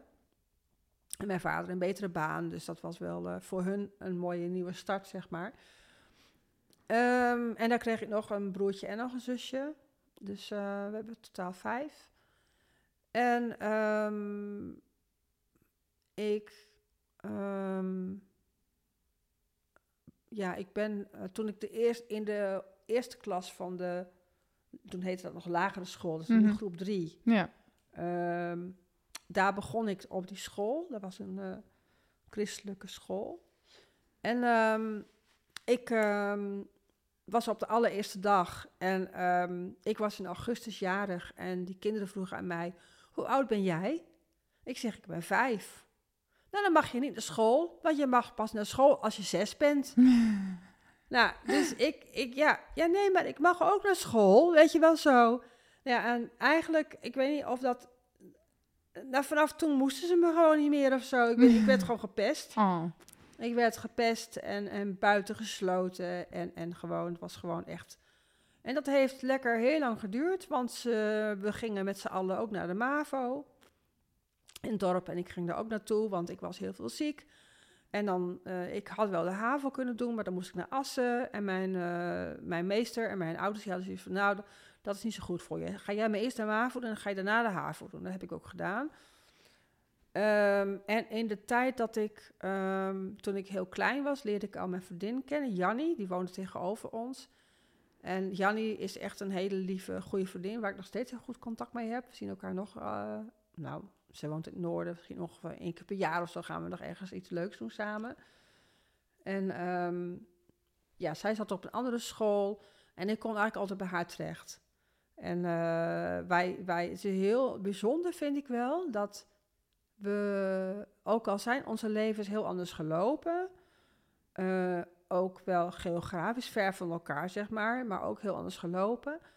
Ehm, wij zitten nog steeds op dezelfde golflengte. Nou, dat vind ik zo bijzonder. Als we dan, eh, we doen allebei yoga, ik doe yoga, zij doet yoga. ik- als we eh, bij elkaar zijn, we hebben het gelijk over dezelfde onderwerpen. eh, we kunnen gelijk heel goed met elkaar praten. Dat vind ik echt zo. Hoe is het mogelijk dat je een meisje kent vanaf eh, je vijfde en je bent allebei eh, eh, 66 en je hebt dat contact nog, Ja. nog eigenlijk nog veel, ja, veel dieper eigenlijk nog wel. En dat vind ik wel heel bijzonder aan mijn vriendschap met haar. ja, en ook met die afstand. Want als je Ja. inderdaad, eh, weet ik veel, buren bent of zo, Ja, ja. dan is het weer logischer. Ook nog steeds lastig voor zoveel jaar. Ja, maar- ja, ja. En wij eh, twee zijn toen wij dus eh, zo ver van elkaar woonden, zijn wij elkaar brieven gaan schrijven en kaartjes. Nu we kunnen mailen of appen, dat kunnen we hebben elkaars app wel, maar we doen het niet. We blijven kaartjes en brieven schrijven. Behalve inderdaad als we afspreken in Zwolle of zo en we zijn onderweg, dan, eh, en een van ons heeft vertraging, dan sturen we een appje. Want ik heb vertraging of zo. ja. Maar eh, anders niet. En dat is echt, eh, nee, dat blijft heel leuk, heerlijk schrijven en, en ja, echt heel fijn. Maar dat is toch ook veel bijzonderder dan een, een eh, weet ik veel. Als ik zeg maar nu een appje van een vriendin krijg, vind ik heel lief. Ja, Maar als je een kaartje van een vriendin, dat is toch veel Ja. leuker ja eigenlijk. precies. Ja. Ja. Ja. Het is ook heel leuk om te schrijven en dan die postzegels op te plakken en dan naar het postkantoor en dan naar, naar de briefbus te lopen. Heb je een wandeling, weet je wel, een huppelakee. Ja, dat vind ik echt, ja, dat doen we allebei, vind ik echt heel leuk. Ja. Ja, ik heb ook de oervrouw nu naar haar eh, geregeld dat die bij haar bezorgd wordt. Ik denk dat ze het nog niet heeft, maar Want je stond er echt pas nog in. ja, ik, dit, Ah. dit nummer. Dus ik heb hem ik zelf heb het wel eens. gelezen, maar Ja, ik wist ik niet dat het zo nieuw was. Ja, ik heb mezelf nog niet eens. Oké, Het nummer moet eh, deze, ik verwacht hem morgen of overmorgen in de bus te krijgen. dus eigenlijk hebben we nu gewoon een beroemdheid op de bank zitten. Het is wel zo dat eh, dat nummer staan wel eh, twee best wel bekende vrouwen in, hè? Oké, Ja, eh, eh, Debbie van, eh, van dat B&B eh, De Liefde of oh ja, zoiets. ja. Ik weet niet, ik heb het nooit gekeken, maar Nee, ik heb er wel een keer langs zien Ja, komen. ik ook. En die, die staat er dus nu ook in. Oké. Ja, die is ook geïnter- geïnterviewd door haar. Die heeft niet haar eigen verhaal geschreven, maar daarvoor is naar Spanje gegaan. Dus ja, er zijn, ja ik sta tussen de, de paar bekende mensen. Dus als je nou denkt van, nou, wie is die vrouw in het tijdschrift? Ik heb haar nu in mijn podcast. ja, precies, dat ben ik dus. Dus nummer 15, het decembernummer van Oervrouw, daar sta ik in. En het wordt niet verkocht via de tijdschriftenwinkels.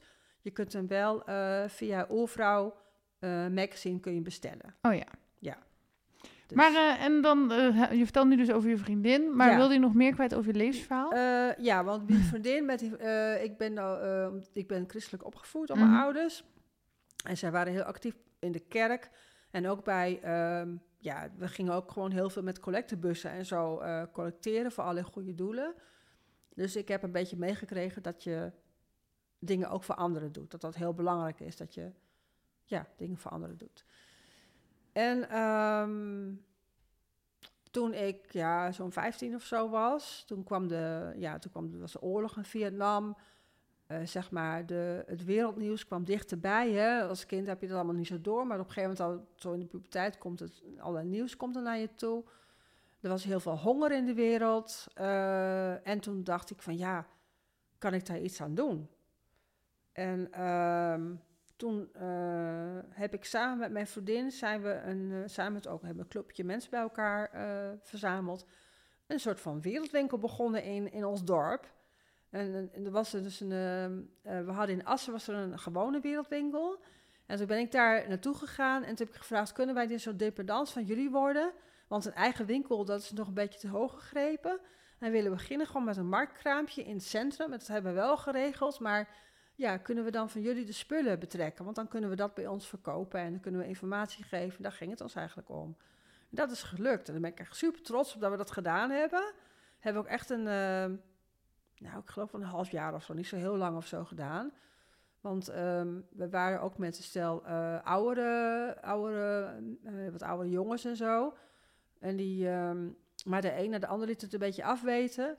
En Jannie en ik moesten allebei gewoon examen doen. Dus dat, dat ging gewoon niet meer. Wij hadden gewoon veel te veel tijd voor school. eh, Mhm. waar we, waar- dus dat lukte niet meer. Nee. En toen zijn we ermee gestopt. En het grappige is dat een aantal jaren geleden is er een nieuw initiatief genomen om een nieuwe wereldwinkel op te zetten. En daar was mijn moeder erbij betrokken. En mijn zus. Dus die zijn daar, en mijn moeder is er heel lang mee bezig geweest. Die heeft het nog heel lang gedaan. En ehm, die zei ook van, ja, in de archieven vinden we nog wel stukken van jullie terug. Want we hadden echt eh, een schriftje met, eh, ik maakte echt notulen en zo hoor. Heel officieel met een agenda en notulen en zo. Echt, het is allemaal nog, misschien ligt het nog bij mijn moeder op zolder, dat weet ik niet. Maar eh, Ja, is toch handig voor Ja. hun nu? ja, precies, ja. En daar later heb ik een keer een, eh, ooit een loopbaancursus gedaan, omdat ik zoiets had van, eh, met dat sociaal-cultureel werk is dat wel waar ik in wil blijven, eh, twijfel, twijfel en zo. En daar, eh, daar kwam dit eigenlijk naar voren, dat ik op, op mijn 16e die wereldwinkel had opgezet. En zei ze van, wat bijzonder. Nou, voor mij was het helemaal niet, zei ik voor mij was het heel gewoon, helemaal niet zo bijzonder. En hun zeiden van, ja, wat bijzonder dat je dat gedaan hebt, zeg. Dat doet bijna niet, dat moet, ja, ik ken niet veel 16-jarigen die zoiets doen. Nee. Oh, oh ja, ja, oké, ja. Ja, ik vind het echt superleuk om nieuwe dingen op te zetten, zeg ik dan, ja. En daarin ook de vrijheid te hebben om zelf daarin keuzes te maken en zelf dat voor elkaar te krijgen. Dat, daar krijg ik gewoon heel veel energie van. Ja. Ja, dat vind ik gewoon heel erg leuk. Dus daar heb ik ook wel in mijn werk ook een aantal keren leuke dingen gedaan. Ja. Ja. En vind Dus je ja. dan niet lastig, ehm, want zeg maar, eh, toen ik die leeftijd had, denk ik, was ik op zich wel dat ik veel voor de wereld wilde doen. Mhm. Alleen ik wist nooit zo goed hoe je dat allemaal zelf kon doen. Dus ik zat bijvoorbeeld wel toen, eh dat was iets later, maar bij de Ermeloos Jongerenraad. Mhm. Ehm, maar dan doe je met z'n allen en dat bestaat dan eigenlijk al. Ja. Tenminste, we waren wel met z'n allen aan het opzetten. Maar, Ja. eh, maar echt zelf iets opzetten, dat, dat is best lastig. Hoe heb Mhm. je dat gehad dat je altijd al wist hoe je dat soort dingen aan moest pakken? Of wist je dat niet, maar je deed het gewoon? Ik deed het gewoon. ik wist het niet, maar ik deed het gewoon. Ja, Ja. Maar dan moet je toch ook een soort van vertrouwen in jezelf hebben om dat te kunnen. Het was meer een, een soort van, of het vertrouwen was, weet ik niet. Het was wel een motivatie om echt iets, neer, iets te doen. Ja. En- Het, het was ook niet zozeer, ik deed het echt voor de anderen en niet voor Hmm. mezelf. Nee. En ik denk dat daar ligt, ja, daar ligt het wel een beetje. Ja, dat het niet, en nu doe ik het wel, dit ook voor mezelf, maar ook weer voor de, voor de ander, maar ook voor mezelf. Ja. ja. Dus nu, nu heeft het weer meer, nu, nu komt het bij elkaar eigenlijk in wat ik nu aan het doen ben. En ja, ik blijf toch een beetje bij die vraag van hoe weet je dan wat je moet doen? Ja. want, want dan moet je dus iets gaan doen, maar je weet eigenlijk niet precies hoe en wat. En ja, hoe pak je zoiets aan? Gewoon, dus hoe start je nieuwe dingen waarvan je niet weet wat je moet doen? Ik heb het ook wel gedaan, maar even duidelijkheid. Maar Nou, ik, ben- voor mij begint het met brainstormen. ja, Met, met, en met eh, ehm, eh, ook plaatjes plakken doe ik ook wel. Dat je een moodboard maakt bijvoorbeeld. Maar ook vooral brainstormen, ook maar liefst met andere mensen. Dat je over gaat praten met elkaar. En dan met elkaar kom je dan ook op ideeën. En dan eh, zijn sommige dingen helemaal niet uitvoerbaar. En, en sommige dingen gaan gewoon ook weer verdwijnen. En andere dingen blijven. En dan krijgt het langzamerhand krijgt het wel vorm. Maar ja, het begint altijd een beetje met brainstormen en dan komt er een plan. Zo, zo werk ik eigenlijk zelf. Ja. Dan komt er een soort plan uit. En dan, ehm, ja, en liefst in samenwerking met anderen. ja want Ja. helemaal alleen, dat is wel heel lastig. Ja, ik, ik hou er niet van om alleen dingen te Nee. doen. Ik werk heel graag samen met andere mensen, want ja, eh, je kunt toch niet zonder elkaar. Nee. Maar tegelijkertijd, wat je al zei, van die jongens die eh Ja. haakt allemaal af. Ja, Maar dat vind ik ook altijd wel lastig in samenwerkingen. Soms Mhm. ben ik heel enthousiast, ja, maar ja, dan hebben anderen geen tijd of zijn toch net wat minder enthousiast. ja. En dan ja, denk ik van, ja, met wie moet ik het nou gaan doen, weet je? Ja, dan kan het zijn dat het dan gewoon niet meer lukt, omdat je niet in je eentje kunt. Ja, Heb ik ook wel meegemaakt. Ja. Ja, en dan stopt het. Ja. En denk ik van ja, oké, jammer dan. Dan, dan, dan, dan, eh, je kunt het niet in je eentje dragen. Nee. En dan moet dingen moeten wel gedragen ook worden door anderen ook. Ja. Ja. oké. En eh, verder met je levensverhaal. Ja, mijn levensverhaal. ja, goed. eh, nou ja, wat wel bijzonder is nog eens om te vermelden is, tenminste vermelden. Ik ben heel super jong moeder geworden. Hè? Mhm. Ehm, Rond je achttiende, toch? Ja, ik was 18 toen ik, ik was net 18 toen ik moeder werd. Alhoewel, in jouw tijd was het toch iets minder heftig dan Mm, tegenwoordig. Nou, misschien iets minder, maar het was wel ook wel daar. ehm, ja, er werd lekker over ons gekletst.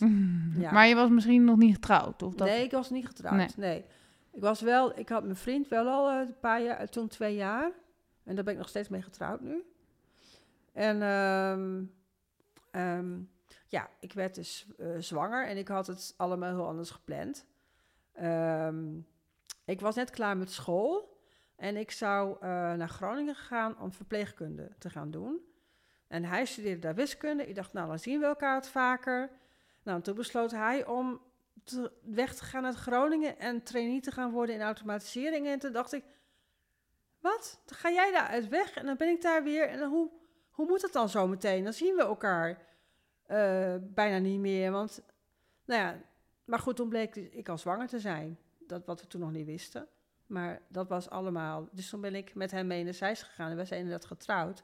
Want in die tijd was het ook nog zo, eh, stel dat ik niet getrouwd zou zijn met hem, eh, dan was je nog minderjarig bij 18. Je was meerderjarig met 21. Oh, Krijg je dan een kind, dan moet je een, ehm, een voogd aanstellen, aan laten stellen voor jouw kind. hm. Want je bent zelf nog niet volwassen. ik wist helemaal niet dat dat ooit zo was. Ja. joh.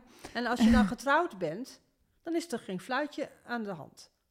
Dan ben je wel volwassen. je, vol- hij is volwassen. En vanaf welke leven mocht je trouwen? Eh, je mocht gewoon volgens mij vanaf 18 of zo. Mag je sowieso wel trouwen. En dan ben je Met toestemming volwassen. van je ouders, dat wel. je ouders moesten toestemming geven. Ja. Dus dat hebben ze gegeven hoor. Eh, Ze vonden het allemaal toen wel goed, maar... Ja. Het lijkt me wel handig als je zwanger bent dat je dan ook mag trouwen van je ouders. Dat lijkt me ook wel, ja. Ja, tegenwoordig maakt niet zoveel meer uit. Maar... Nee, maar toen was dat wel, eh, dat was toen wel nog wel een dingetje hoor. Ja. Dat was toen nog, dat samenwonen wat later kwam, dat was toen nog helemaal niet in, in die tijd. Nee. Nee, nee. Dus toen kwamen we in Zeist terecht en eh, nou ja, toen eh, ben ik op een gegeven moment, ja, ik vond het heel moeilijk in het begin. Ehm, ook omdat, ja, weet je, ik las altijd van die leuke boekjes en zo. En dat was eh, ehm, niet van die, van die boeketreeks dingen of zo, van die hele liefdesromannetjes, maar wel gewoon andere romans. Ik las echt heel veel. En er was altijd van, als er iemand verliefd was en die ging trouwen, Nou, zo van dan leeft nog lang en gelukkig. Zo'n sprookje, weet je wel. En als je dan een kindje krijgt, nou, dat was echt het toppunt van geluk. En echt helemaal geweldig. Je kan echt je hele, nou echt, het kan niet meer stuk of zo. Nou, en ik had een, en, en ik had een kind gekregen. En ik dacht, is dit het? Ik dacht, moet ik nou gelukkig zijn? Uh, sorry, maar ik voel me gewoon helemaal niet zo. Nee. Ik vind, ja, ik vond haar, ik vind en vond haar heel lief. Mhm. Dat was het niet, maar het was meer van. En dan denk ik wel dat het dan te maken heeft met verwachtingen. Dat je verwacht iets van een leven of je verwacht iets van een bepaalde, ja, dat je ook niet beter weet. Mhm. En dan valt het echt ontzettend tegen, omdat je zoveel ervan verwacht. Ja, maar dat is eh, even los van moederschap ook al met relaties, zeg maar, in een film. Dan zie je echt van, en ze leven Ja. nog lang en gelukkig, maar je Ja. ziet eigenlijk vaak niet wat er Mm. dan die jaren daarna gebeurt, Nee, zeg maar. Nee, nee, precies. Ja, of je ziet heel snel eh, kinderen, kleinkinderen in, maar dat Ja. zie je natuurlijk niet alle relatie-issues. Nee, nee, nee, precies. En, dan zijn die, en er zijn is nooit iets aan de hand met die kinderen. Die kinderen die zijn altijd probleemloos. Die, eh, die, die hebben geen... eh, moet je mijn kinderen horen met doorwaakte nachten en... eh, en, en gedoe met eten en, en weet ik veel wat allemaal nog meer. Mhm. En niet slapen en zo. En ja, het is gewoon pittig. Ja. En eh, dat was voor, voor, voor... Ja, en dat was, eh, de oudste was nog best makkelijk. Mhm. Achteraf gezien hoor. Ja. Ja. Maar eh, je had niet, want Ja. je hebt dan geen kinderen, misschien krijg ik ze wel ooit. Mhm. En ik verwacht dan wel slapeloze nachten, zeg maar. Oh, maar dat, dat had jij niet, was jij niet op voorbereid? Nee. Oké. Nee. Ja, maar je bent natuurlijk ook nog heel jong, dus dan weet Ja. je dat ook veel minder Nee, goed. ik, ik was ook zo naïef toen. Ja. Ik was van heel veel dingen. Ik, ja, ik, ik geloof dat mijn ouders mij best wel beschermd opgevoed hebben. Mhm. En dan sta je ineens op eigen benen. En dan ja, moet je ineens van alles. Een huis regelen. Een, een, een kraam, uh, kraamverzorgster regelen. eh, een ziekenfonds regelen. Ik bedoel, dat is allemaal van... Oh, wat komt er nu allemaal op me af, weet je wel? Ja. Ja. Oké. Ja. En, ehm, maar hoe heb, ben je met die soort van teleurstelling, dat klinkt ook weer zo fout voor je, Ja, ja, ja, voor je kind, maar eh, omgegaan dan? Wat- Hoe, eh, Nou ja, toen wij eh, nieuwe, weer een ander huis kregen, toen leerde ik een andere, een buurvrouw naast mij kennen. Die had een kindje wat ongeveer even oud was die van, als, als haar. En die gingen lekker met elkaar spelen en wij gingen met elkaar kletsen. En die buurvrouw was heel open van, ja, eh, van hoe het haar ook zo tegenviel. Dat ik dacht van, wat? Het is de eerste moeder die ik spreek die zegt dat het haar tegenvalt. Ik had nog nooit een andere moeder gesproken. Mijn moeder praatte daar nooit over. Mijn moeder, mijn moeder was het allemaal altijd, eh, ja, oh, weet ik veel. Maar eh, ze zeurde in oké. ieder geval niet, zeg Mijn maar. moeder nooit, nee. Nee, mijn moeder niet. Maar ehm, ja, die vriendin dus wel. En toen eh, zijn we samen, nou, gingen we kijken wat kunnen we samen gaan ondernemen. En toen zijn we dus begonnen met een klussencursus voor vrouwen. Dat werd georganiseerd in het vormingscentrum toen. En dan konden we de kinderen meenemen. Dat was hartstikke fijn, we hadden echt iets voor onszelf. En zij regelde de oppas voor de kinderen. Nou, en de kinderen vonden het hartstikke leuk en wij vonden het hartstikke leuk. Dus wij hadden, konden eindelijk konden we zelf een stopcontact vervangen, want altijd maar die man wachten, weet je wel zo. Dus dat was heel, eh, ja, gewoon leuk om te doen. En daarna begon het met een eh, toneelcursus. En die toneelcursus die eh, werd al heel gauw een vrouwenpraatgroep. Dat was toen ook in de tijd dat het erg opkwam. Ik denk dat we het hebben het over nu 1979 of zo, rond die tijd. 78, 79, 79 ja. Feminisme kwam toen ook veel meer op weer. Een nieuwe stroming met ehm, Joke Smit bijvoorbeeld. En Hedy Dancona, die nog steeds actief is. Ja, die ook heel actief is geweest bij eh het tijdschrift Opzij. Hè. Hebben ze heel lang Opzij opgezet, of nog steeds, bij betrokken. Dus ja, dat kwam, ehm, was heel erg in opkomst toen, de positie van de vrouw. Ehm, en dat was ook wel nodig, want als je nagaat dat in de tijd dat mijn moeder, moeder, nee, wat ja, toen mijn moeder moeder werd in die periode, werden eh, vrouwen die, gingen, die getrouwd waren, werden gewoon ontslagen. Die mochten niet blijven werken. Dus er was een hele grote ongelijkheid ontstaan tussen mannen en vrouwen, ook op inkomensgebied. En dat zijn we eigenlijk nog, zeg maar, tussen haakjes aan het inhalen.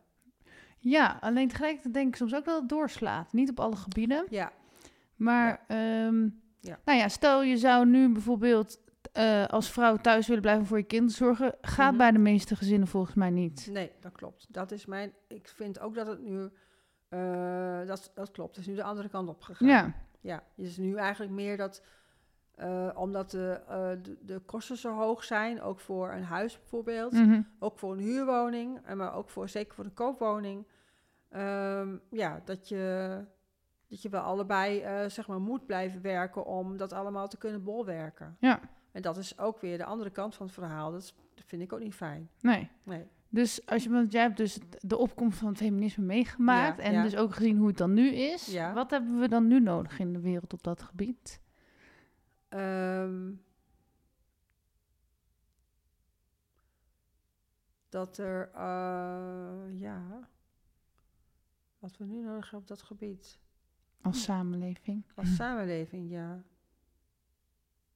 Nou, dat er, eh, dat de kansen, dat er de, de, het, het, zeg maar, het, eh, de dingen die eh, er moeten gebeuren, beter verdeeld worden over mannen en vrouwen. Dus dat, zowel, dat iedereen wel kan werken die dat ook wil en die dat ook kan, maar wel dat, je, dat er niet de een 60 uur moet werken en de ander helemaal niet. Of dat je meer kunt verdelen. En dus dat ook de zorg voor de kinderen meer verdeeld wordt over de ouders. Dat is ook veel beter voor de kinderen, als allebei de ouders veel meer bij de kinderen kunnen zijn. Mhm. Dus dat, er, eh, dat het ook makkelijker wordt voor vaders om, eh, om parttime te werken. Wat nu nog veel minder wordt, is wel, werd wel al gedaan, maar het is toch niet zo gebruikelijk. Mhm. Het is meestal zo, als de kinderen komen, gaat de moeder Ja. vaak minder werken. ja, en ook wel, maar dat is op zich ook wel logisch dat een vrouw zwangerschapsverlof krijgt en al die dingen Mhm. erbij. Want ik bedoel, een Ja. bevalling is, eh, dat Ja. doet die man niet, zeg maar. Nee. Maar ergens heeft een man ook best wel heel weinig vrije dagen, volgens mij. Ja, klopt. Ja, dat gaat ook veranderen, hè? Mhm. Ja, dat vind ik ook. Ik vind ook dat, dat er veel meer... eh, er is al wel iets meer eh, tijd. Vroeger was maar twee dagen of zo, geloof ik. Mhm. En nu is dat al langer geworden. Plus dat die mogelijkheden zijn voor ouderschapsverlof. Maar ja, dan moet je weer op salaris inleveren. Dus het is niet allemaal optimaal. Nee. Dus ik vind dat de voorwaarden... Kijk, eh, men vindt het belangrijk dat er kinderen blijven geboren worden. Mhm. Ehm, dan vind ik ook dat eh, de overheid daar ook wel meer, ehm, dat meer mag ondersteunen. Ja. Dus ook op financieel gebied, maar ook op, op heel veel andere gebieden. Ook op het gebied van de kinderopvang bijvoorbeeld. Ja. Ja. Dus, Want er zijn eh, in het noorden geloof ik ook landen waar je gewoon geld toekrijgt als je een Ja. kind krijgt. ja, is het zo? Ja, Ja? Dan krijg je zo? gewoon een paar duizend euro van hier. eh. Ja, ja, ja. Dus. ja, ja. Oké. Maar ehm, als je dan kijkt van hoe het vroeger was en nu, vind je het dan wel beter geworden? En dan heb ik het niet alleen over ja. kinderen opvoeden, maar gewoon voor de positie van de vrouw. ik, het is wel beter geworden. Oké. Ja, zeker weten. Ja. Dus, dus ik mag blij zijn dat ik als vrouw in deze tijd opgroei. Dat hoop ik voor jou. dat hoop ik voor jou. Ja, maar ik Nou ken jouw tijd niet. Waar, je- ja, Nou, je zit ja, nog steeds in deze tijd, maar... Eh, nou ja, goed. Het, ja. Nou ja. Kijk, in, eh, bij, bij, in mijn tijd was het gewoon heel erg. Ja, je kon. Ik, ik, ik, ik ben op een gegeven moment toen Annemarie eh vier was, ben ik naar de sociale academie gegaan. Hè? Mhm. Toen kon ik mijn, mijn werk, mijn vrijwilligerswerk als werk gebruiken. Dus ja. In die tijd was er geen kinderopvang. Ik, ik heb nog mee, eh, meegedacht met het eerste kinderdagverblijf van Zeist. Ik hoopte dat mijn kind er nog heen kon, maar dat kon niet. Want dat was toen zij naar school ging, is hij pas opgestart. Dus er waren wel peuterspeelzalen. Maar dan kon je alleen maar een paar uurtjes per dag, eh, per ochtend kon je je kind daar naartoe brengen. Daar kon je totaal niet mee werken, want dat, dat, dat kon gewoon niet. Mhm. Dan kon je hooguit eh, een paar boodschappen doen. Dan moest je je kind weer gaan ophalen. Ja. Dus eh, in, ik wilde toen gaan studeren. En kon ik dus alleen de part-time opleiding gaan doen. Er was ook een dagopleiding, maar eh, de part-time, omdat ik een kind had, kon ik alleen de part-time doen. Dat betekende één dag in de week, de hele dag eh, van 9 tot 6 op de opleiding zijn. En daarnaast ongeveer 20 uur per week werken. Nou, die ene dag was een probleem, want er was geen opvang. Eh, toen is mijn man is gaan praten met eh, zijn manager van die tijd. Die manager had ook een vrouw die wilde gaan studeren. Dus die zat een beetje herkenbaar van hoe en ook met kinderen. Toen hebben ze samen afgesproken dat eh, mijn man dan op de dag dat ik naar de opleiding ging, dat hij onze dochter uit school ging halen. Om drie uur. Ze had wel een continu rooster toen al met overblijven en zo. Dus maar gewoon drie uur uit school kon ophalen. En dat hij dan de uren dat hij dan niet werkte die middag, dat hij die compenseert op de andere dagen. En dat is je, zo, zo is dat vier jaar lang gegaan. Nou, dankzij eh, Een flexibele manager. ja, Ja. kon, kon ik gaan studeren. Mhm. Want eh, anders hadden we, want we hadden familie wonen niet in de buurt. Dus wat, ja, dat was heel lastig geweest om dat dan door, door te kunnen laten gaan. Ja. En dat is gelukt en daar ben ik heel blij mee. Ja. Plus dat ik een man heb die ook altijd veel gezorgd heeft voor de kinderen. En eh, ook veel doet in het huishouden. Ik bedoel, er was bij ons ging dat ook altijd heel erg fijn en heel goed. Dus wat dat betreft, eh, ja, is dat goed gegaan. Geen spijt van je trouwerij. Zeker niet. Nee, nee, nee, nee. nee, nee. Gelukkig. Ja, ja. Ehm, nou, we gaan al bijna afronden, want we zijn al 1 uur en 24 minuten aan het praten. zo. Ja, maar ik vind het nog steeds interessant hoor. Ja, fijn. Ehm, ook. ja. even denken wat ik nou nog... ehm, ja, ik ga naar de spirituele vragen. Oh, oké. En die, eh, die, die- Hmm. maar die mag je niet uitgebreid. Oh, oké. Ik zal het proberen. Oké, wat is er volgens jou tussen hemel en aarde? Eh, energie. En wat is energie? Ja. Energie is alles wat er is. Eh, alles heeft energie. Mhm. Dus eh, tussen hemel en aarde is er energie. Ja, volgens mij is. En de hemel is energie en de aarde is ook energie. Ja. Dus de, de- ik, voel, ik voel ook dat de aarde ons draagt, zeg maar. Eh daar kun je ook echt mee verbinden met de aarde. En ehm, ja, en de hemel, ja, dat is ook een verbinding met de zon en de sterren en de maan en alles wat er is. Ja, alles is energie. En je ziet het niet als eh, een god op een wolkje. Nee, Nee. nee, zo zie ik het niet. Nee. Nee. nee. En bestaan er bijvoorbeeld engelen of gidsen? Of... Ja, volgens mij wel. Ik kan die ook voelen en ik heb ze ook wel eens gezien. Dus ik, ik, ik vertrouw eigenlijk alleen op dat gebied, op mijn eigen waarnemingen en mijn eigen gevoelens. Ja. Dus helemaal, ja, dus, en dat is, ja. Dus ik heb zelf die ervaringen gehad. Ja, dus. En maar stel, ik zou, ehm, ik hoop het niet, maar nu Mhm. doodgaan, zeg maar. Mhm, mhm. Word ik dan een soort engel of gids? Of ehm, kom ik in een hemel terecht? Of is er reïncarnatie? Of wat ehm, kan ik verwachten volgens jou? Of Nou, jij? Ja, nou, ja, of ik. Ja, nou, volgens mij, we, we gaan ergens naartoe, want we laten ons lichaam hier, hè. Mhm. En onze ziel eh, gaat ergens naartoe. Naar wat, wat dat ook zijn mag, ik weet niet precies. Dat kun je de hemel noemen. Je kunt ja, gewoon. Maar ik denk wel, eh, ik zie dat soms wel voor me, zeg maar. Dat ik daar, zeg maar, eh, soort van geweest ben. Dat het daar heel mooi is en heel prachtig. En heel veel mooie natuur. En ook dat je daar, en dat weet ik dan weer van mijn overleden vader, dat je daar opgewacht wordt door je familie. Dus dat je, mijn vader die was vlak voordat hij overleed, had hij ook een soort van, ja, bijna doodervaring. En die zei ook van, nou, ze staan op me te wachten. En de hond is er ook bij. En eh, van vroeger. En mijn, mijn moeder is er. En mijn vader en mijn zus en mijn broer, weet je. Die was helemaal van, oh, het is helemaal niet erg om dood te gaan. Want ze staan gewoon op je te wachten. En ze verwelkomen je als je daar komt. Dus dat is echt heel troostrijk om dat Ja. ook te, te, van mijn vader gehoord te hebben. En dan, ehm, ja, dan ben je daar. En ik denk, ik heb het idee dat je dan best eerst mag uitrusten van het leven wat je hebt gehad, hè? Mhm. Want je hebt verdorie hier eh, een heleboel eh, meegemaakt en gedaan. En ik, ik denk wel dat je dan eerst een tijdje gewoon met rust mag rusten. Oké. Ja, dat denk ik wel. En dat als je dan, eh, zeg maar, weer terug wil komen, dat je dan opnieuw weer wil gaan leven. Ik geloof wel een reïncarnatie. Ja, dat je daar dan ook zelf voor kiest. Dus dat je, daar, dat je daarmee over, dat je, de, ja, dat je wat mag kiezen. En als je dat niet wil, dat je dat niet doet. En je kan ook een, eh, ja, je kan ook besluiten. Ik weet hoe dat nou precies zit. Of je dan een engel of een gids kunt worden, dat weet ik niet precies hoor. Ik, ik, ik heb, of misschien ook wel. Maar ik heb hetzelfde idee dat, dat engelen en gidsen al heel lang geleden eh, op aarde geleefd hebben. En dat die nu gekozen hebben om daar te blijven en ons vanaf daar te ondersteunen, zeg maar, Ja. te helpen. Lijkt me trouwens best vermoeiend om een engel of een gids te zijn. De hele dag mensen helpen. nee, dat kan ook leuk zijn. Ehm, even denken hoor. Ben je, dus je bent niet bang om dood te gaan? Nee. Hm.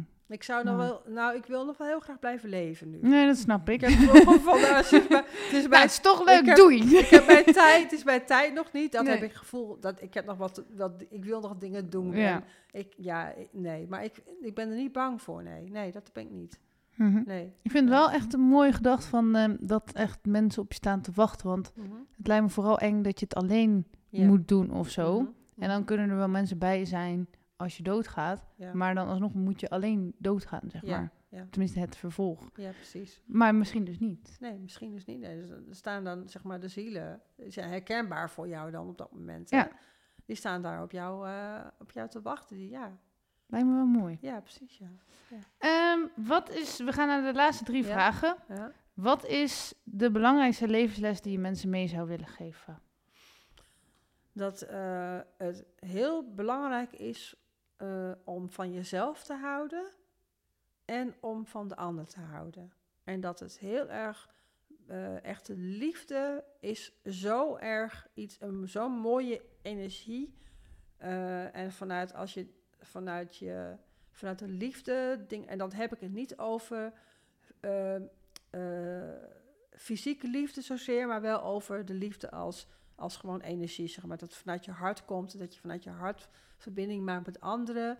En dat als we dat meer daarvan bewust van zijn, dat we dat doen en dat we dat kunnen doen, dat we daarmee eh, een soort van, ja, als, als, als, als ik dat doe, dan, dan voel ik van, dat is mijn magische sterrenstof, weet je. Dat is de liefde die je wil. En natuurlijk kan niet altijd heel, ik kan niet altijd lief zijn, ik loop wel eens een keer zo. Maar in principe, ja, volgens mij is dat heel belangrijk om dat te blijven doen. Om daar bewust van te zijn. En hoe wil je dan herinnerd worden, mocht je toch, nou laten we gewoon zeggen, mocht je over 20 of nee, hoe oud ben je nou? De 100 jaar. Nee. Oké, wanneer ga je dood? Nee, maar dat gaan we niet zeggen natuurlijk. Maar, nee, ehm, nee, nee, ehm, maar hoe wil je herinnerd worden als je bent overleden? Hmm.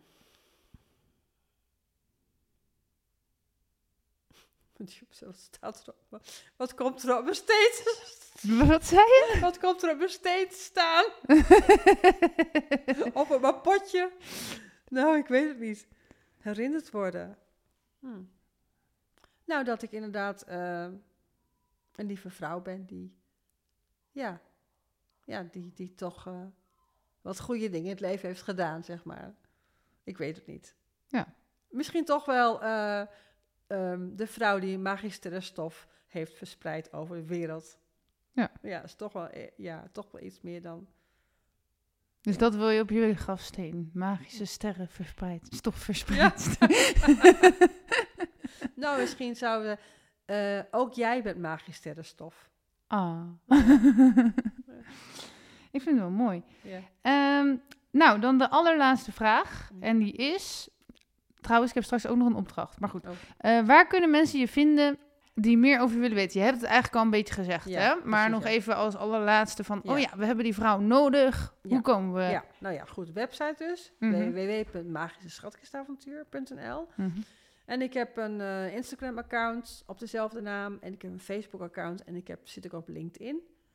Dus eh, ja, daar kun je me ook vinden. Oké. Ehm, dan eh, komt de laatste opdracht. Dat is dat je nog een spontane quote mag roepen op het eindmuziekje. En als die ook denk je nu, oh, maar straks zeg ik iets heel doms. Dat maakt niet uit, want het is geen eh, examen of zo. Dus hij komt zo aan.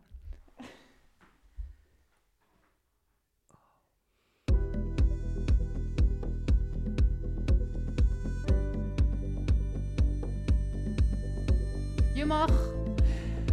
Hou van jezelf. Houd onvoorwaardelijk van jezelf.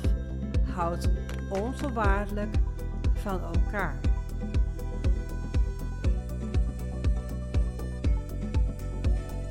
Meer, meer weten?